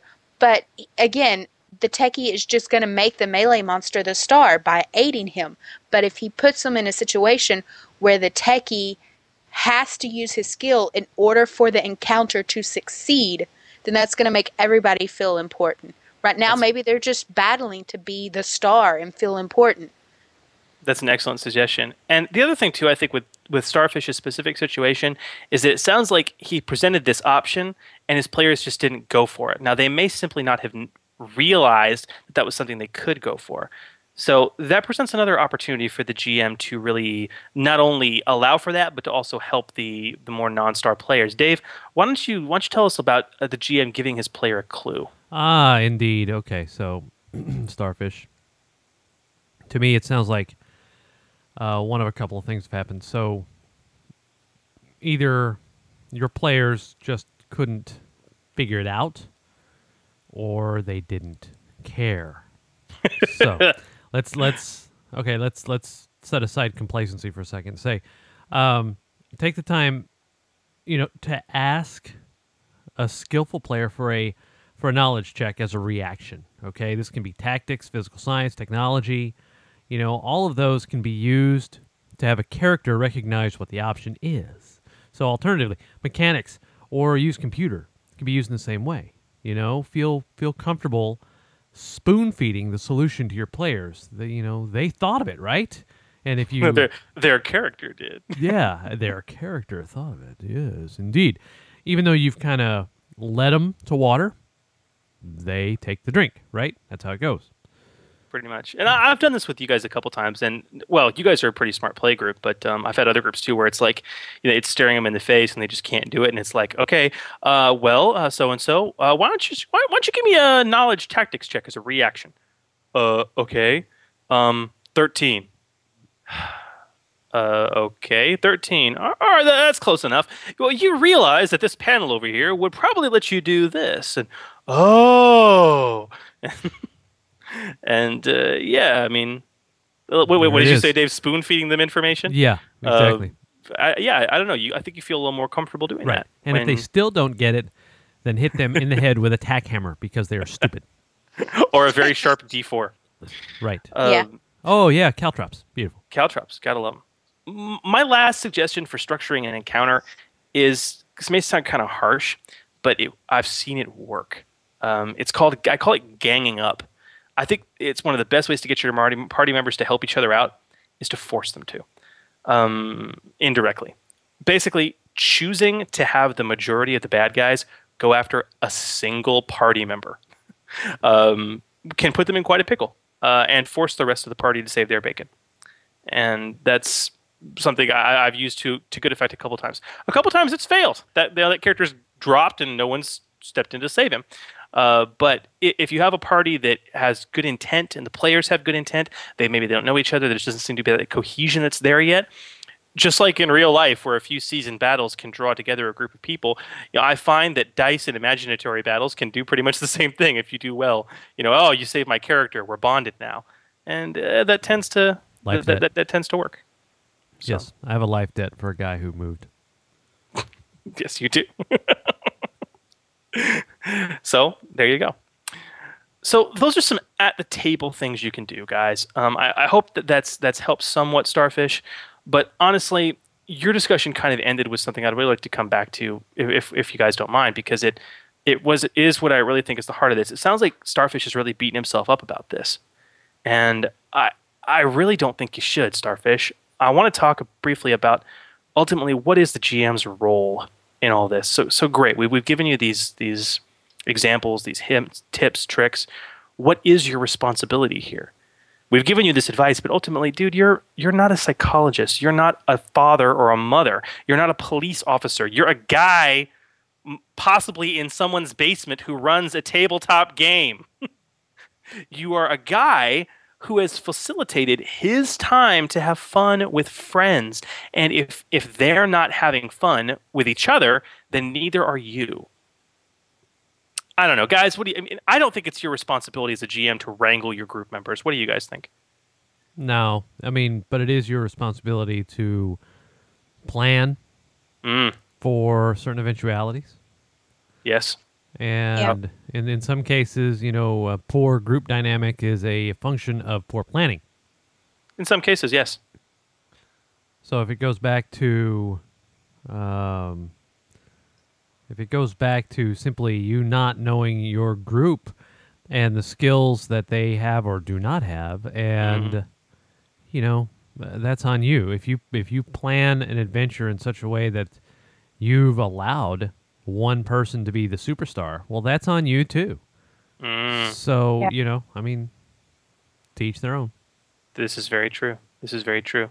And I think if you've taken the steps to not do that, I think if you have prepared properly and the, the shit still hits the fan, don't carry guilt for that, Starfish. That's there's no need. Um, that's really not your role. You know, you don't need to carry guilt if your players are acting like asshats. Which sounds like it was with his specific case. It sounds like he planned well, created a good encounter, worked hard as a GM, and prepped right, and the players just took the opportunity to be asshats. Yeah, that's true too. You can't control, you know, player stupidity. You can't fix stupid. You can't fix stupid. But I think, Dave, I think you hit the nail on the head. As a GM, that's your role. Your role is to prep, plan, and present a situation that is not conducive to that kind of behavior. You can't stop your players from doing it, though. Right.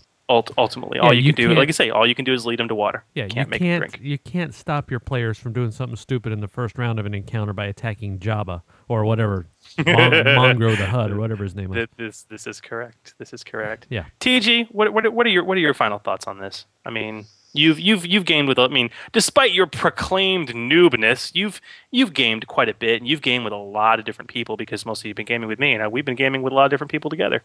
Yeah. I think um I think both of y'all have it right. And ultimately, if everything that you've done doesn't work, then you just need to be upfront and honest with your players about it. And that's the best best thing that you can do. It's not nec- it's not going to necessarily make the situation all of a sudden go away, but it might mean a player has to leave and that will make it that much better for other people if mm-hmm. that's what it comes down to. But that letting that be an option is okay too. And to not beat yourself up about it because that's thing that's what happens. That's life. It is life. Yep. And even if even if your entire group dissolves, remember the subtle truth of all RPGs, and you guys say it with me: no gaming is better than And bad. bad gaming. Yep. Yep. Yep. Yep. So. Yep. That's kind of where it's kind of where it lays. But even then, even if you're not having problem players, I think you can use these tips and these tricks to go beyond that and create a fully cohesive party. People that may be, you know, on the fence with each other or just your average gamer. I think if you use some of the advice presented here, you can really solidify a good play group that will learn to cooperate well together and really enjoy that experience. Yep. So there you go. Thank you guys. That was an excellent, excellent post, Starfish. We want more of them, guys. Get to the forum, d20radio.com slash forums. Email us, gmdave at d20radio.com, gmchris at d20radio.com, twilightgoodness at d20radio.com. Tell us what you want us to talk about. Post it up, email us, prestige classes, gaming concepts, rules, mechanics, anything we want to know. You guys have not disappointed us so far, so keep it coming. Baba booey. Here's my stern. well, that about wraps it up, yeah? Heck yeah, man. Heck yeah. Yep. Heck yeah. That's all good stuff. Thank it's it's good stuff. Thank you all for listening. Um, and uh, we are not going to be we're not going to be here next week, are we? No. No. No, um, we will be. I actually will be with my familia, familia. Uh, we'll be in Florida for the Disney Junior Soccer Showcase because my daughter's team is just that good, and they got invited to this international tournament. What? Heck yeah! Very nice. So we will be at the Wide World of Sports, uh, the ESPN Wide World of Sports down in Orlando somewhere. Very nice. Yes, our first game is against a bunch of uh, little girls from Scotland. Yeah. Scotland. Yes. Very nice. It's gonna be good stuff. We're probably gonna be with family as well. Although we may be back by Sunday night, but even then we'll probably be too doped up and on on on tryptophan to Tryptophan, yeah, there you go. to uh, do anything coherent anyway. But uh, Yeah. yeah. But we'll be back the following weekend, no doubt. So keep your eyes on the forums, Gamer Nation. Also keep your eye on my Twitter account if you guys want to follow us at Twitter. Uh, you can follow me at GM Chris. Um, and what, what's your? Is it at GM Dave? I am at GM Dave. There you go. There you go. And TG, do you have a Twitter account? I do. I rarely get on and check it, but I do have a Twitter account. It's Twilight Goodness at Twilight Goodness. I think. Very, very nice. Well, how beautiful is that? Thank well, you all it's for me. tuning in Of course again. it's beautiful. Oh, did you see what she did there? No. What did she do? I did. It Oh, was okay. very nice. All right, cool. Thank you all for listening. Uh, this is GM Chris wishing you peace, love, and good gaming. And keep them dice rolling. And so they'll be full of the Force. Wait. What? Oh. Keep them rolling, so they'll be full of the Force. Oh, I I thought, thought I, it was. I thought it was, and and make make sure they're full of the force. I force. thought they may be, and maybe, may, and, and may, may, may, they may be. they may they be full of the force. That's yeah. right. that's Are you I'm really gonna give me shit about it? I changed it up just slightly. Is that okay with y'all? What- Do I need to pass this by y'all beforehand? No, if I it's- decide to change, well, I thought I it mean, oh, I mean, cool. you're, you're kind of I screwing. mean- you're just Good. you're screwing with the mojo of the show. I mean, but that's Yeah. I mean that's okay. I mean, well, it's cool. Fine, then I'm I'm leaving. I'm leaving. Oh boy, here we go. Deep- here we go. Oh my gosh. All right, why, let's let's let's hold on. D20 Radio, where gamers roll. www.d20radio.com. This podcast and related websites are not endorsed by Lucasfilm Limited, 20th Century Fox, or Wizards of the Coast, and are intended for entertainment and informational purposes only. The official Star Wars site can be found at starwars.com. The official Wizards of the Coast site can be found at wizards.com. Star Wars, the Star Wars logo, D20 logo, D20 system references, all names, pictures of Star Wars characters, vehicles, and any other Star Wars related items are registered trademarks and or copyright of Lucasfilm Limited, Wizards of the Coast, or their respective trademark and copyright holders. All original content of this podcast and its related website, including graphical, textual, audio, and visual information, is the intellectual property of the Order 66 podcast.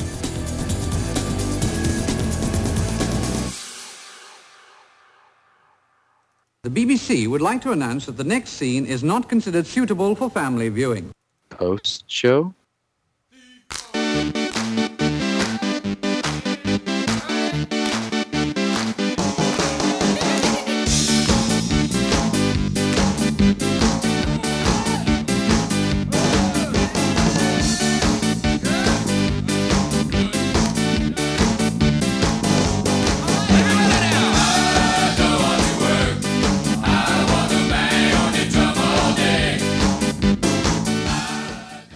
So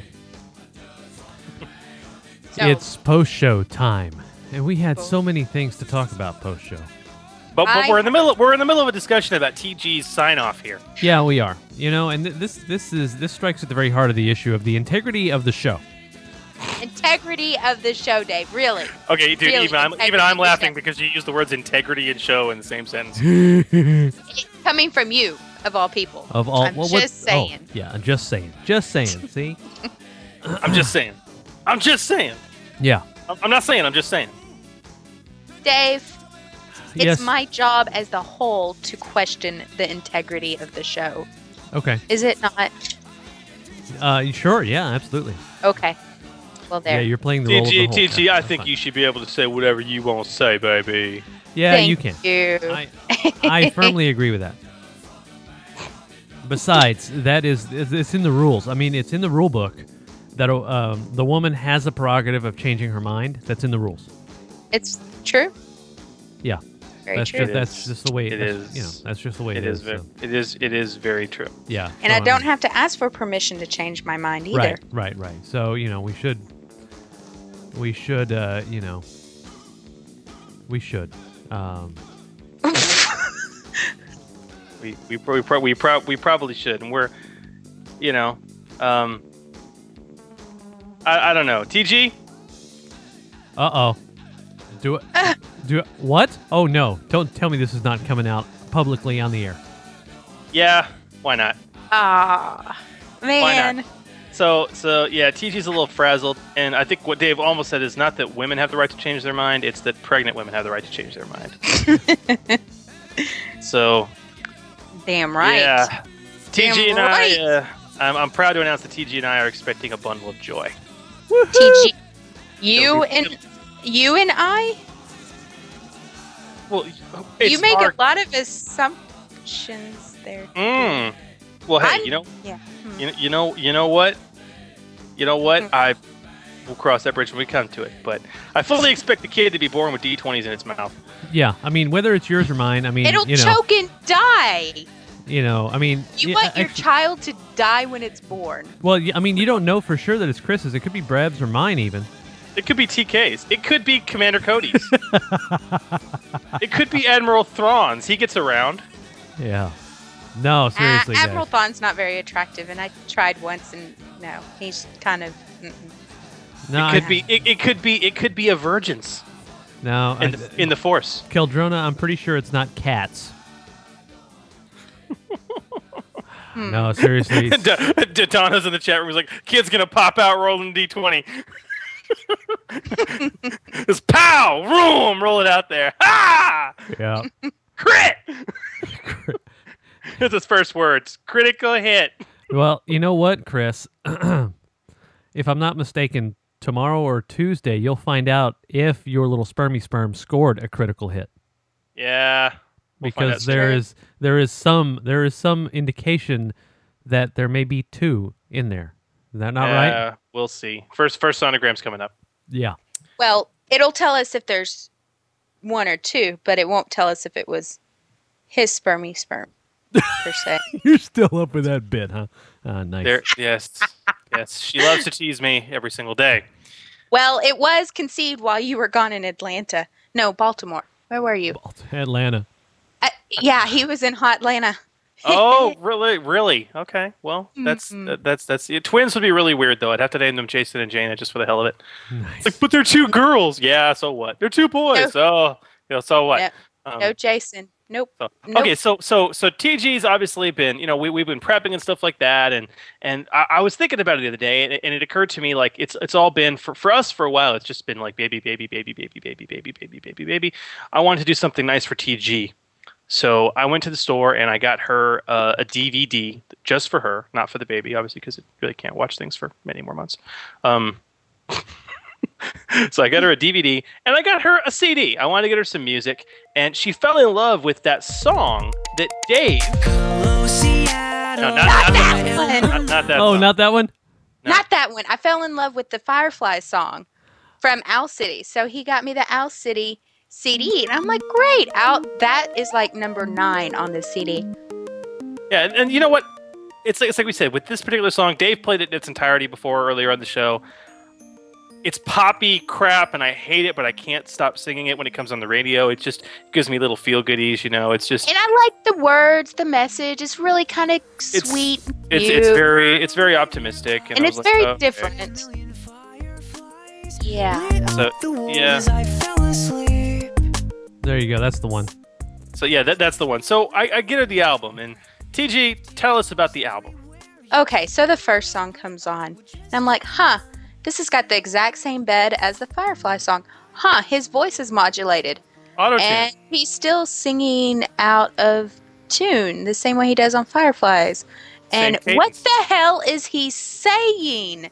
And we get to it and listen to every single one of the songs. I swear, it sounds like a freaking nine year old try to write a poem and the words don't even rhyme, and then they put it to modulated music. It's it makes no like- sense. It's like a guy with a semi-feminine voice and another tuner and a drum kit started making music.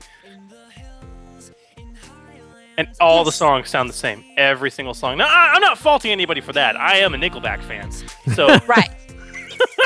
Or Oh, Red Hot you go. Chili Peppers, Yeah. right? Sure, sure, sure. Okay, I, mean, I, I get it. So all the songs sound the same. Okay, but But this, none of them make any sense. They're retarded. I am a mountaineer. This is the words to one of the songs that Dave is actually playing. I am a mountaineer. Uh, no, hello, Seattle. I am a mountaineer in the hills and the highlands. I fall asleep in your hospital parking lots and wake up in your mouth. What does that mean? It's not even a metaphor. clearly, clearly, TG, it's a complex metaphor for society that Oh, you simply bull. don't understand. It's just these words that were thrown together that don't even rhyme. I don't get it. It's retarded. I, it was so sweet, honey, that you got me the CD, and I really, really appreciate it. I wish you'd got me John Mayer instead. Thanks. I know. inertia must be a con. Cause the cold wind blows at precise rates when I've got my ice skates on. What? I know it's like it's it's just you know I I'm going to do the podcast like this and talk just like they always are because it doesn't have to rhyme when And I there's rhyme Charleston syllables, not the words, uh, and it's oh every uh, da, da, yeah yeah. I'm a manta ray under the sea. It's So, like so so you know what, Dave? Like normal man, you open up you you open up a, a, a door of potential happiness and then slam shut with a cold winter wind of heartbreak and sadness in my face, Dave. Thank you. that would have been a beautiful song for Owl City. There you go. An- That's oh, a wow, real artist all of, right all there. of Taylor Swift's song.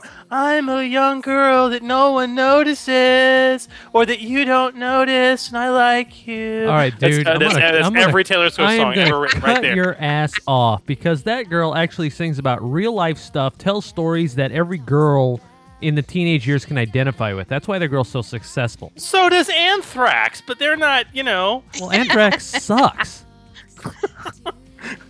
Every, I mean, seriously, it's like, uh, wow, I can identify this if I'm a 13 year old girl. I don't know. Oh, listen, I like Taylor Swift. She's a wonderful sweetheart, and and I, I even if I hated her guts after what Kanye West did to her, I will like. I will. I, I like her. I, I- even if even if I did hate her, I would like her now because of what Kanye did to her. Because I think that man is a human piece of trash. But Yeah, that's what I'm talking about. I don't about. think she's very attractive. She's she looks like an alien to me. what, like Celine Dion alien or like No. Laura, Laura Flynn Boyle no, alien? she's got this long, weird face. It's just weird. I know, I know. She is weird. And don't get me started on Kanye West. I would not cross the street to piss on that man if he was on fire. Yeah, I, I, I probably wouldn't either. In fact, I might find um, something combustible to put him out with. So speaking of people, No, I would. I wouldn't take the effort to even do that. So speaking of people you wouldn't put out if they were on fire, isn't there somebody, Dave, that you wanted to rant about? You wouldn't put out if they were on fire. Ah, speaking of that. Yeah. Um. Yeah. Let's. Let's see. Um. This would be a gentleman that I would call um. That I would call Terry Henry. You would call him that, or do other people call him that? Uh, a lot of people call him that. Oh, by the way, before we get into Terry Henry and all the things I hate about French, France, uh, there's somebody on the line who wants to say uh, hello and congratulations to you. I Hey there, you, you guys hear me? Yes. Yes. Hey. This Hey. is uh, Christopher West. I just want to say congratulations, uh, GM Chris and Twi'lek Goodness. That is some awesome news. Oh, Thank thank, you, sir. you. Of course. Cool. Thanks, Dave, for patching me through. Just Uh, had to say that. No worries, dude. Well, Chris, you. that's much appreciated. Thank you. Hey, no problem. Good luck with everything. Thank we'll name our first child West. Sounds wow. good to me. Wow, that's how awesome is that? See, look at that little cameo appearance by our friend Christopher West. Map Very, maker, very map maker, make me a map. Glad to be here. Thanks, Dave. All right, no problem, dude. Thank you. See ya. Yep. Um. So yeah. Anyway, that was pretty cool.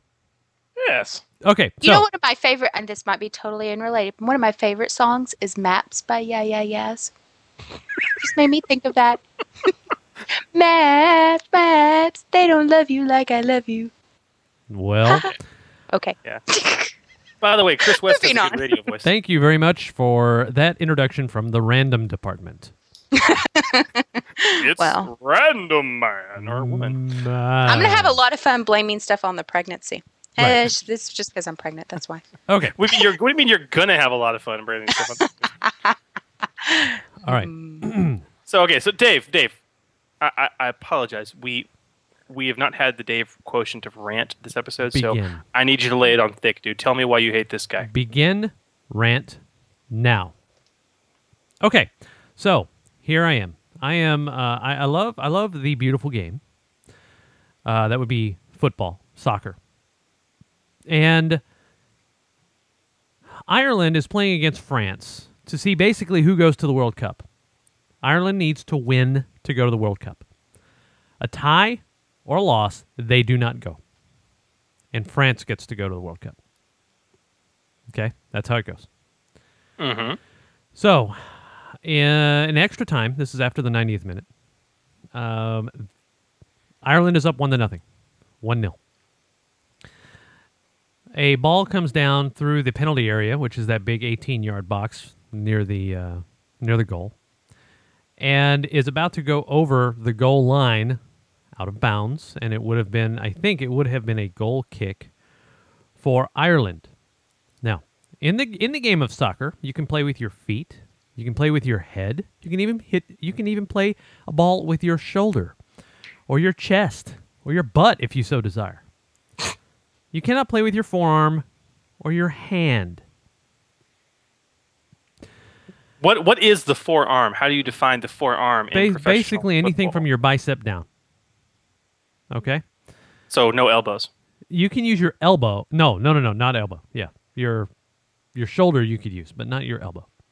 Okay. So the ball is about to go over the goal line, and, and the referee will probably end the game at that point.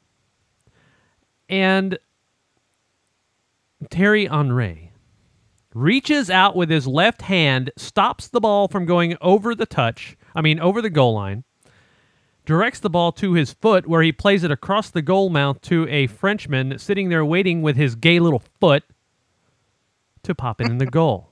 Of course, seven Irish, uh, seven Irish players raised their hand to indicate to the FIFA referee, who's supposed to be like, you remember, I, I've gone through this before, how referees are grade one through nine. Okay. Yeah, yeah. I'm I'm a grade eight. I haven't been doing it very long, except you know when I was in college, I did it for a few years. So I went from a nine to an eight. All right, in in t- in time, I'll get to move to a seven. These guys are grade ones and twos, meaning they've been doing it at least for 20 years. Yeah. They are the best in the world. There are only about 40 FIFA referees in existence.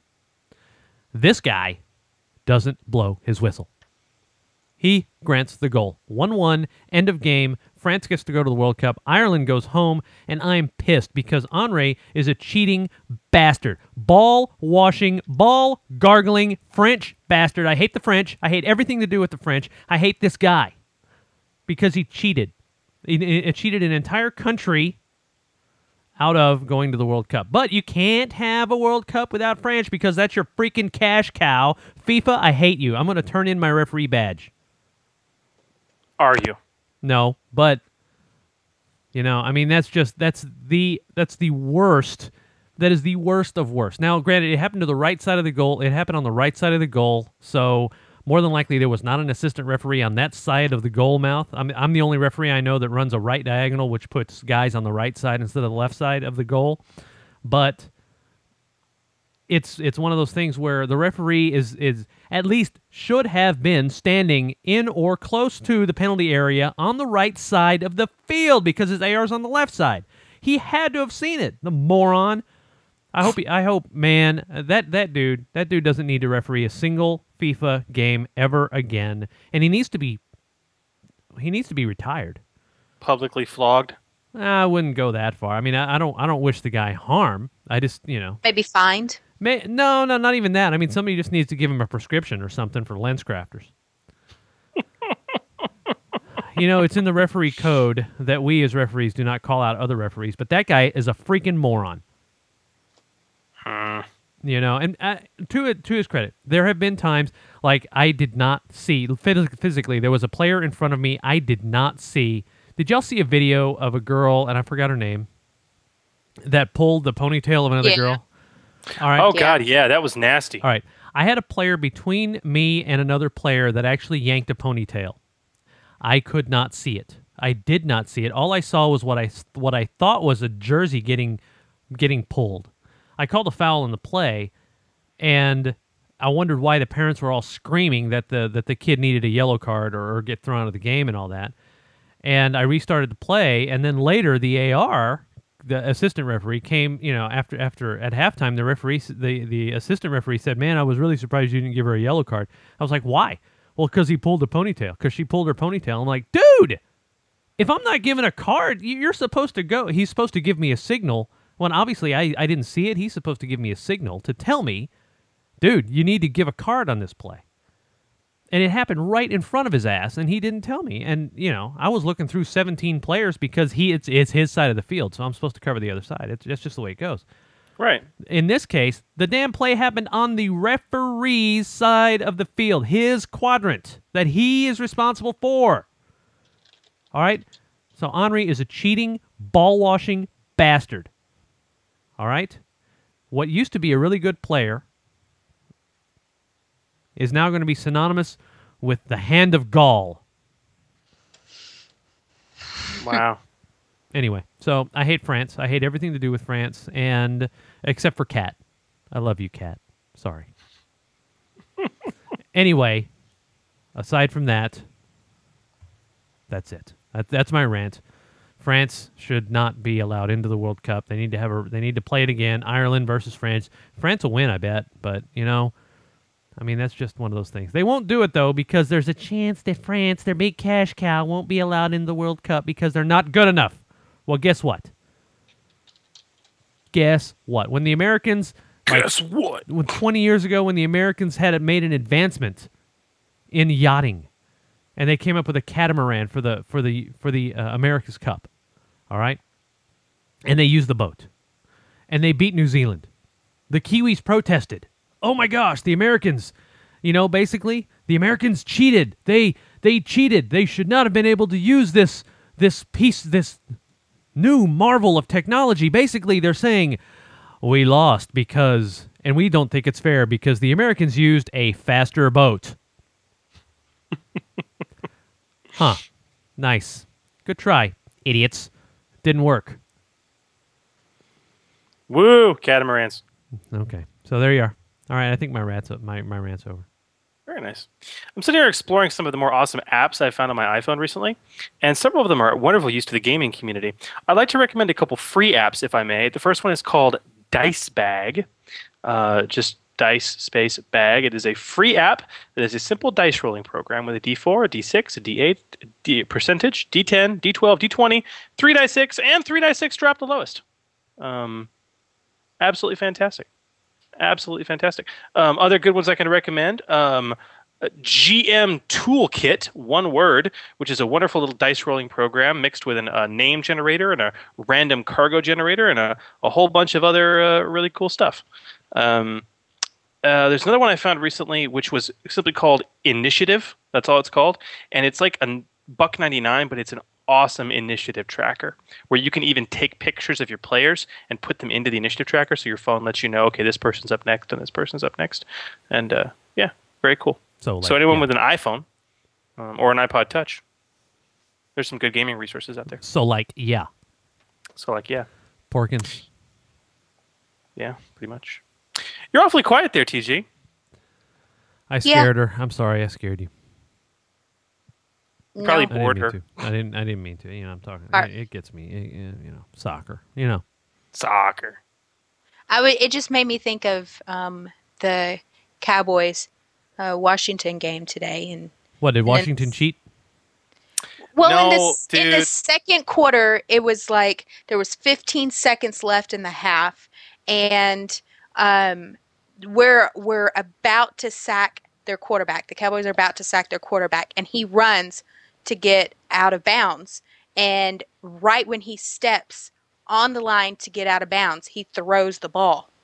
Okay, and they rule it as being that he didn't throw the ball away in time. So it wasn't considered an incomplete pass. He was actually sacked, even though they didn't tackle him, right? He, so he ran out of lines with the ball still in his hand. So as a result, their line of scrimmage was moved back another five yards uh, from where he, because he ran out five yards past. And uh, so now they had like 15 yards to go in 15 seconds. Well, they thought that the booth, the refs up in the booth, would review it. And so they went to line up. Well, the, the play clock was ticking. And uh, of course, then the Washington was claiming that um, they didn't reset the time clock, but they did, and it was a big nasty mess. And they're standing there and standing there waiting for the booth to to indicate that they were going to review, and the booth never said they would. And so the time clock ran out, and they got a penalty for delay of game. So they pushed them back another ten yards. So then they're like, great. So then they pull their punter out to try to make a field goal, and uh, they line up, and they're about to to kick and about to snap the ball, and the refs blow a whistle and say, okay, the booth is going to review the initial call to see if he threw the ball out um, before he went out of line. And so it was literally six minutes for all of this mess to go down. So they finally, the ref finally comes back after about two minutes, and both coaches are arguing with the other refs. He comes out and says, We decline our original call, and he did throw the ball out before his foot crossed the out of bound lines. So um, they got five yards back. But that's still the 10 yard or five yard, whatever it was, delay. It was a five yard um, penalty for delay of game, was still in place. Mm-hmm. So they line up again with their punter, who he this whole time he was still in range. It was never like an issue. Well, the Washington's coach is still arguing and still hooting and hollering, and so then the refs call a whistle again and say, "Okay, we're gonna review to see if the delay of game should have even been called because had we not initially made the call of him stepping out of bounds, then we wouldn't have had a delay of game. So they reviewed that and then they retracted that as well. It was six whole minutes. Man, pissed me off. It's like Those dude, six minutes of my life. I'll never. you Oh yeah, and then you can't go back on that. And, and then, then he misses they the well, they have 15 seconds and they're like um, 20 yards from um, the goal line, and they don't want to risk their quarterback getting sacked, so they decide to go ahead and keep their kicker out there and just kick for a three point field goal. They were already three to zero at this point, so they were like, "Well, we'll get six to zero." After all of that fuss and getting the guy essentially 10 yards closer so he would have even a better chance of making it, he totally misses it. Now that's what I Totally call misses icing it. the kicker. It was a 35 yard attempt. That, Any that kicker game- in the league could make that, and he Yeah. missed it. It was his first miss for the season. that that entire game was embarrassing because okay, the Cowboys are at home. We have we have one of the better ranked defenses in the league. Uh, Washington's offense is 24th in the league in terms of that's how bad they are, and we couldn't we couldn't. God, Did they get almost shut out again? no, no, no. Well, almost. well, yeah. in the first half they did. well, this no, is the we we didn't we didn't score until the fourth quarter. yeah. And it was then. It was it was six. It was seven to six. We got one touchdown. They got three field goals on it. Uh, two field goals on us. It was stupid. And their kicker missed two crucial field goals. For for Pete's sakes, their. I mean, in the first quarter alone, Romo had three, uh, no, two potential picks, which they just couldn't keep onto, and then there was a fumble, which they couldn't, keep, which wasn't, they couldn't keep onto either. So it was just, it was ridiculous. It was, if we had been playing a better game. team, a slightly better team that had a slightly better defense, we would have lost badly. bad. So they won because seven their to six. defense would have picked up those those balls and would have run and scored on us. Yeah, we'd have been dead. But their defense sucks and they Well, hey, can't hold one, on to the ball. one, one successful field goal more, and, and we would have lost. So it Yeah. was it was seven to six, huh? Yeah. Yep. Yeah. You know, you know, Kat brought up something interesting in Echo Base. She says this just goes to show that all football games should have their it should should be refereed by GMs. You just make the Yeah. call and it's done. But I started Just thinking about that. Well, I started thinking about that for a second. Would you really want that? Because just just think about that. I mean, think of what would happen if you had a GM make a call on the field. All of a sudden, the quarterback would get angry. Like throw the ball down, go over and grab the NFL rule book, and proceed to thumb through the pages, and then show him and get angry and point and scream and jump up and down, you know. Right. And then no, that's like, what the coach does. well, see, and, and then the, the other players would get into arguments over like you know like like during like during the coin toss if it landed on edge you know was the coin a leaner you know and then you might have to reflip it you know and then it's like you know well well you know well we're using a previous edition of the rules so you know that touchdown didn't count and you know yeah or or better yet oh I forgot this rule that touchdown you made last quarter that doesn't count so I'm just going to take that off the scoreboard and yeah yeah GMs running football bad idea very very bad idea. Nice. Well, that's awesome, guys. I appreciate that.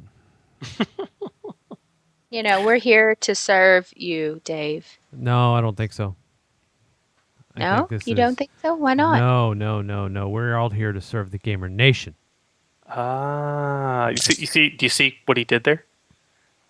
No. No. I did.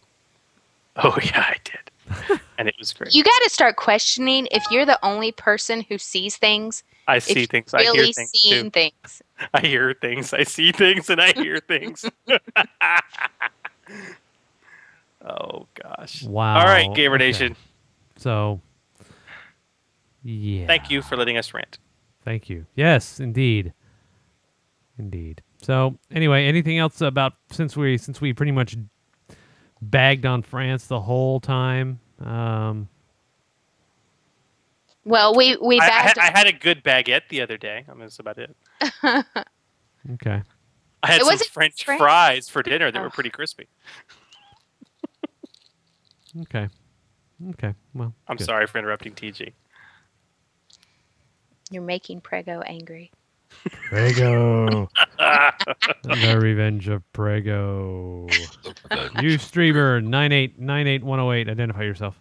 immediately. Don't wait He's for the asking how he sets his handle. Waka waka waka waka. Yeah, you know right. the the funny thing is that you know unregistered, you know, like UStreamer, blah blah blah blah, hasn't been able. They haven't been able to communicate with us in in many many many moons. So it's entirely possible that UStream actually rolled back that uh, restriction. They've changed a lot of stuff back, by the way. They've I guess they realized their new site stank and they moved a lot of stuff. It was like it blew like totally, you know. so anyway, so you know, uh, where where does it where is it in the rule book that uh, soccer moms have to be so high maintenance? Um, they don't have to be. It's just a trait of the breed. Oh, is it okay? Yeah. All right, all right. I was just saying that. Fair enough. Very good, Gamer Nation. Uh, as usual, it's been two hours, and you know we've really, really had a great time. So, um, for Woohoo. TG and for GM Chris, I will say thank you very much for allowing us to invade your personal space. You guys stay hard, keep jamming, and we'll see ya.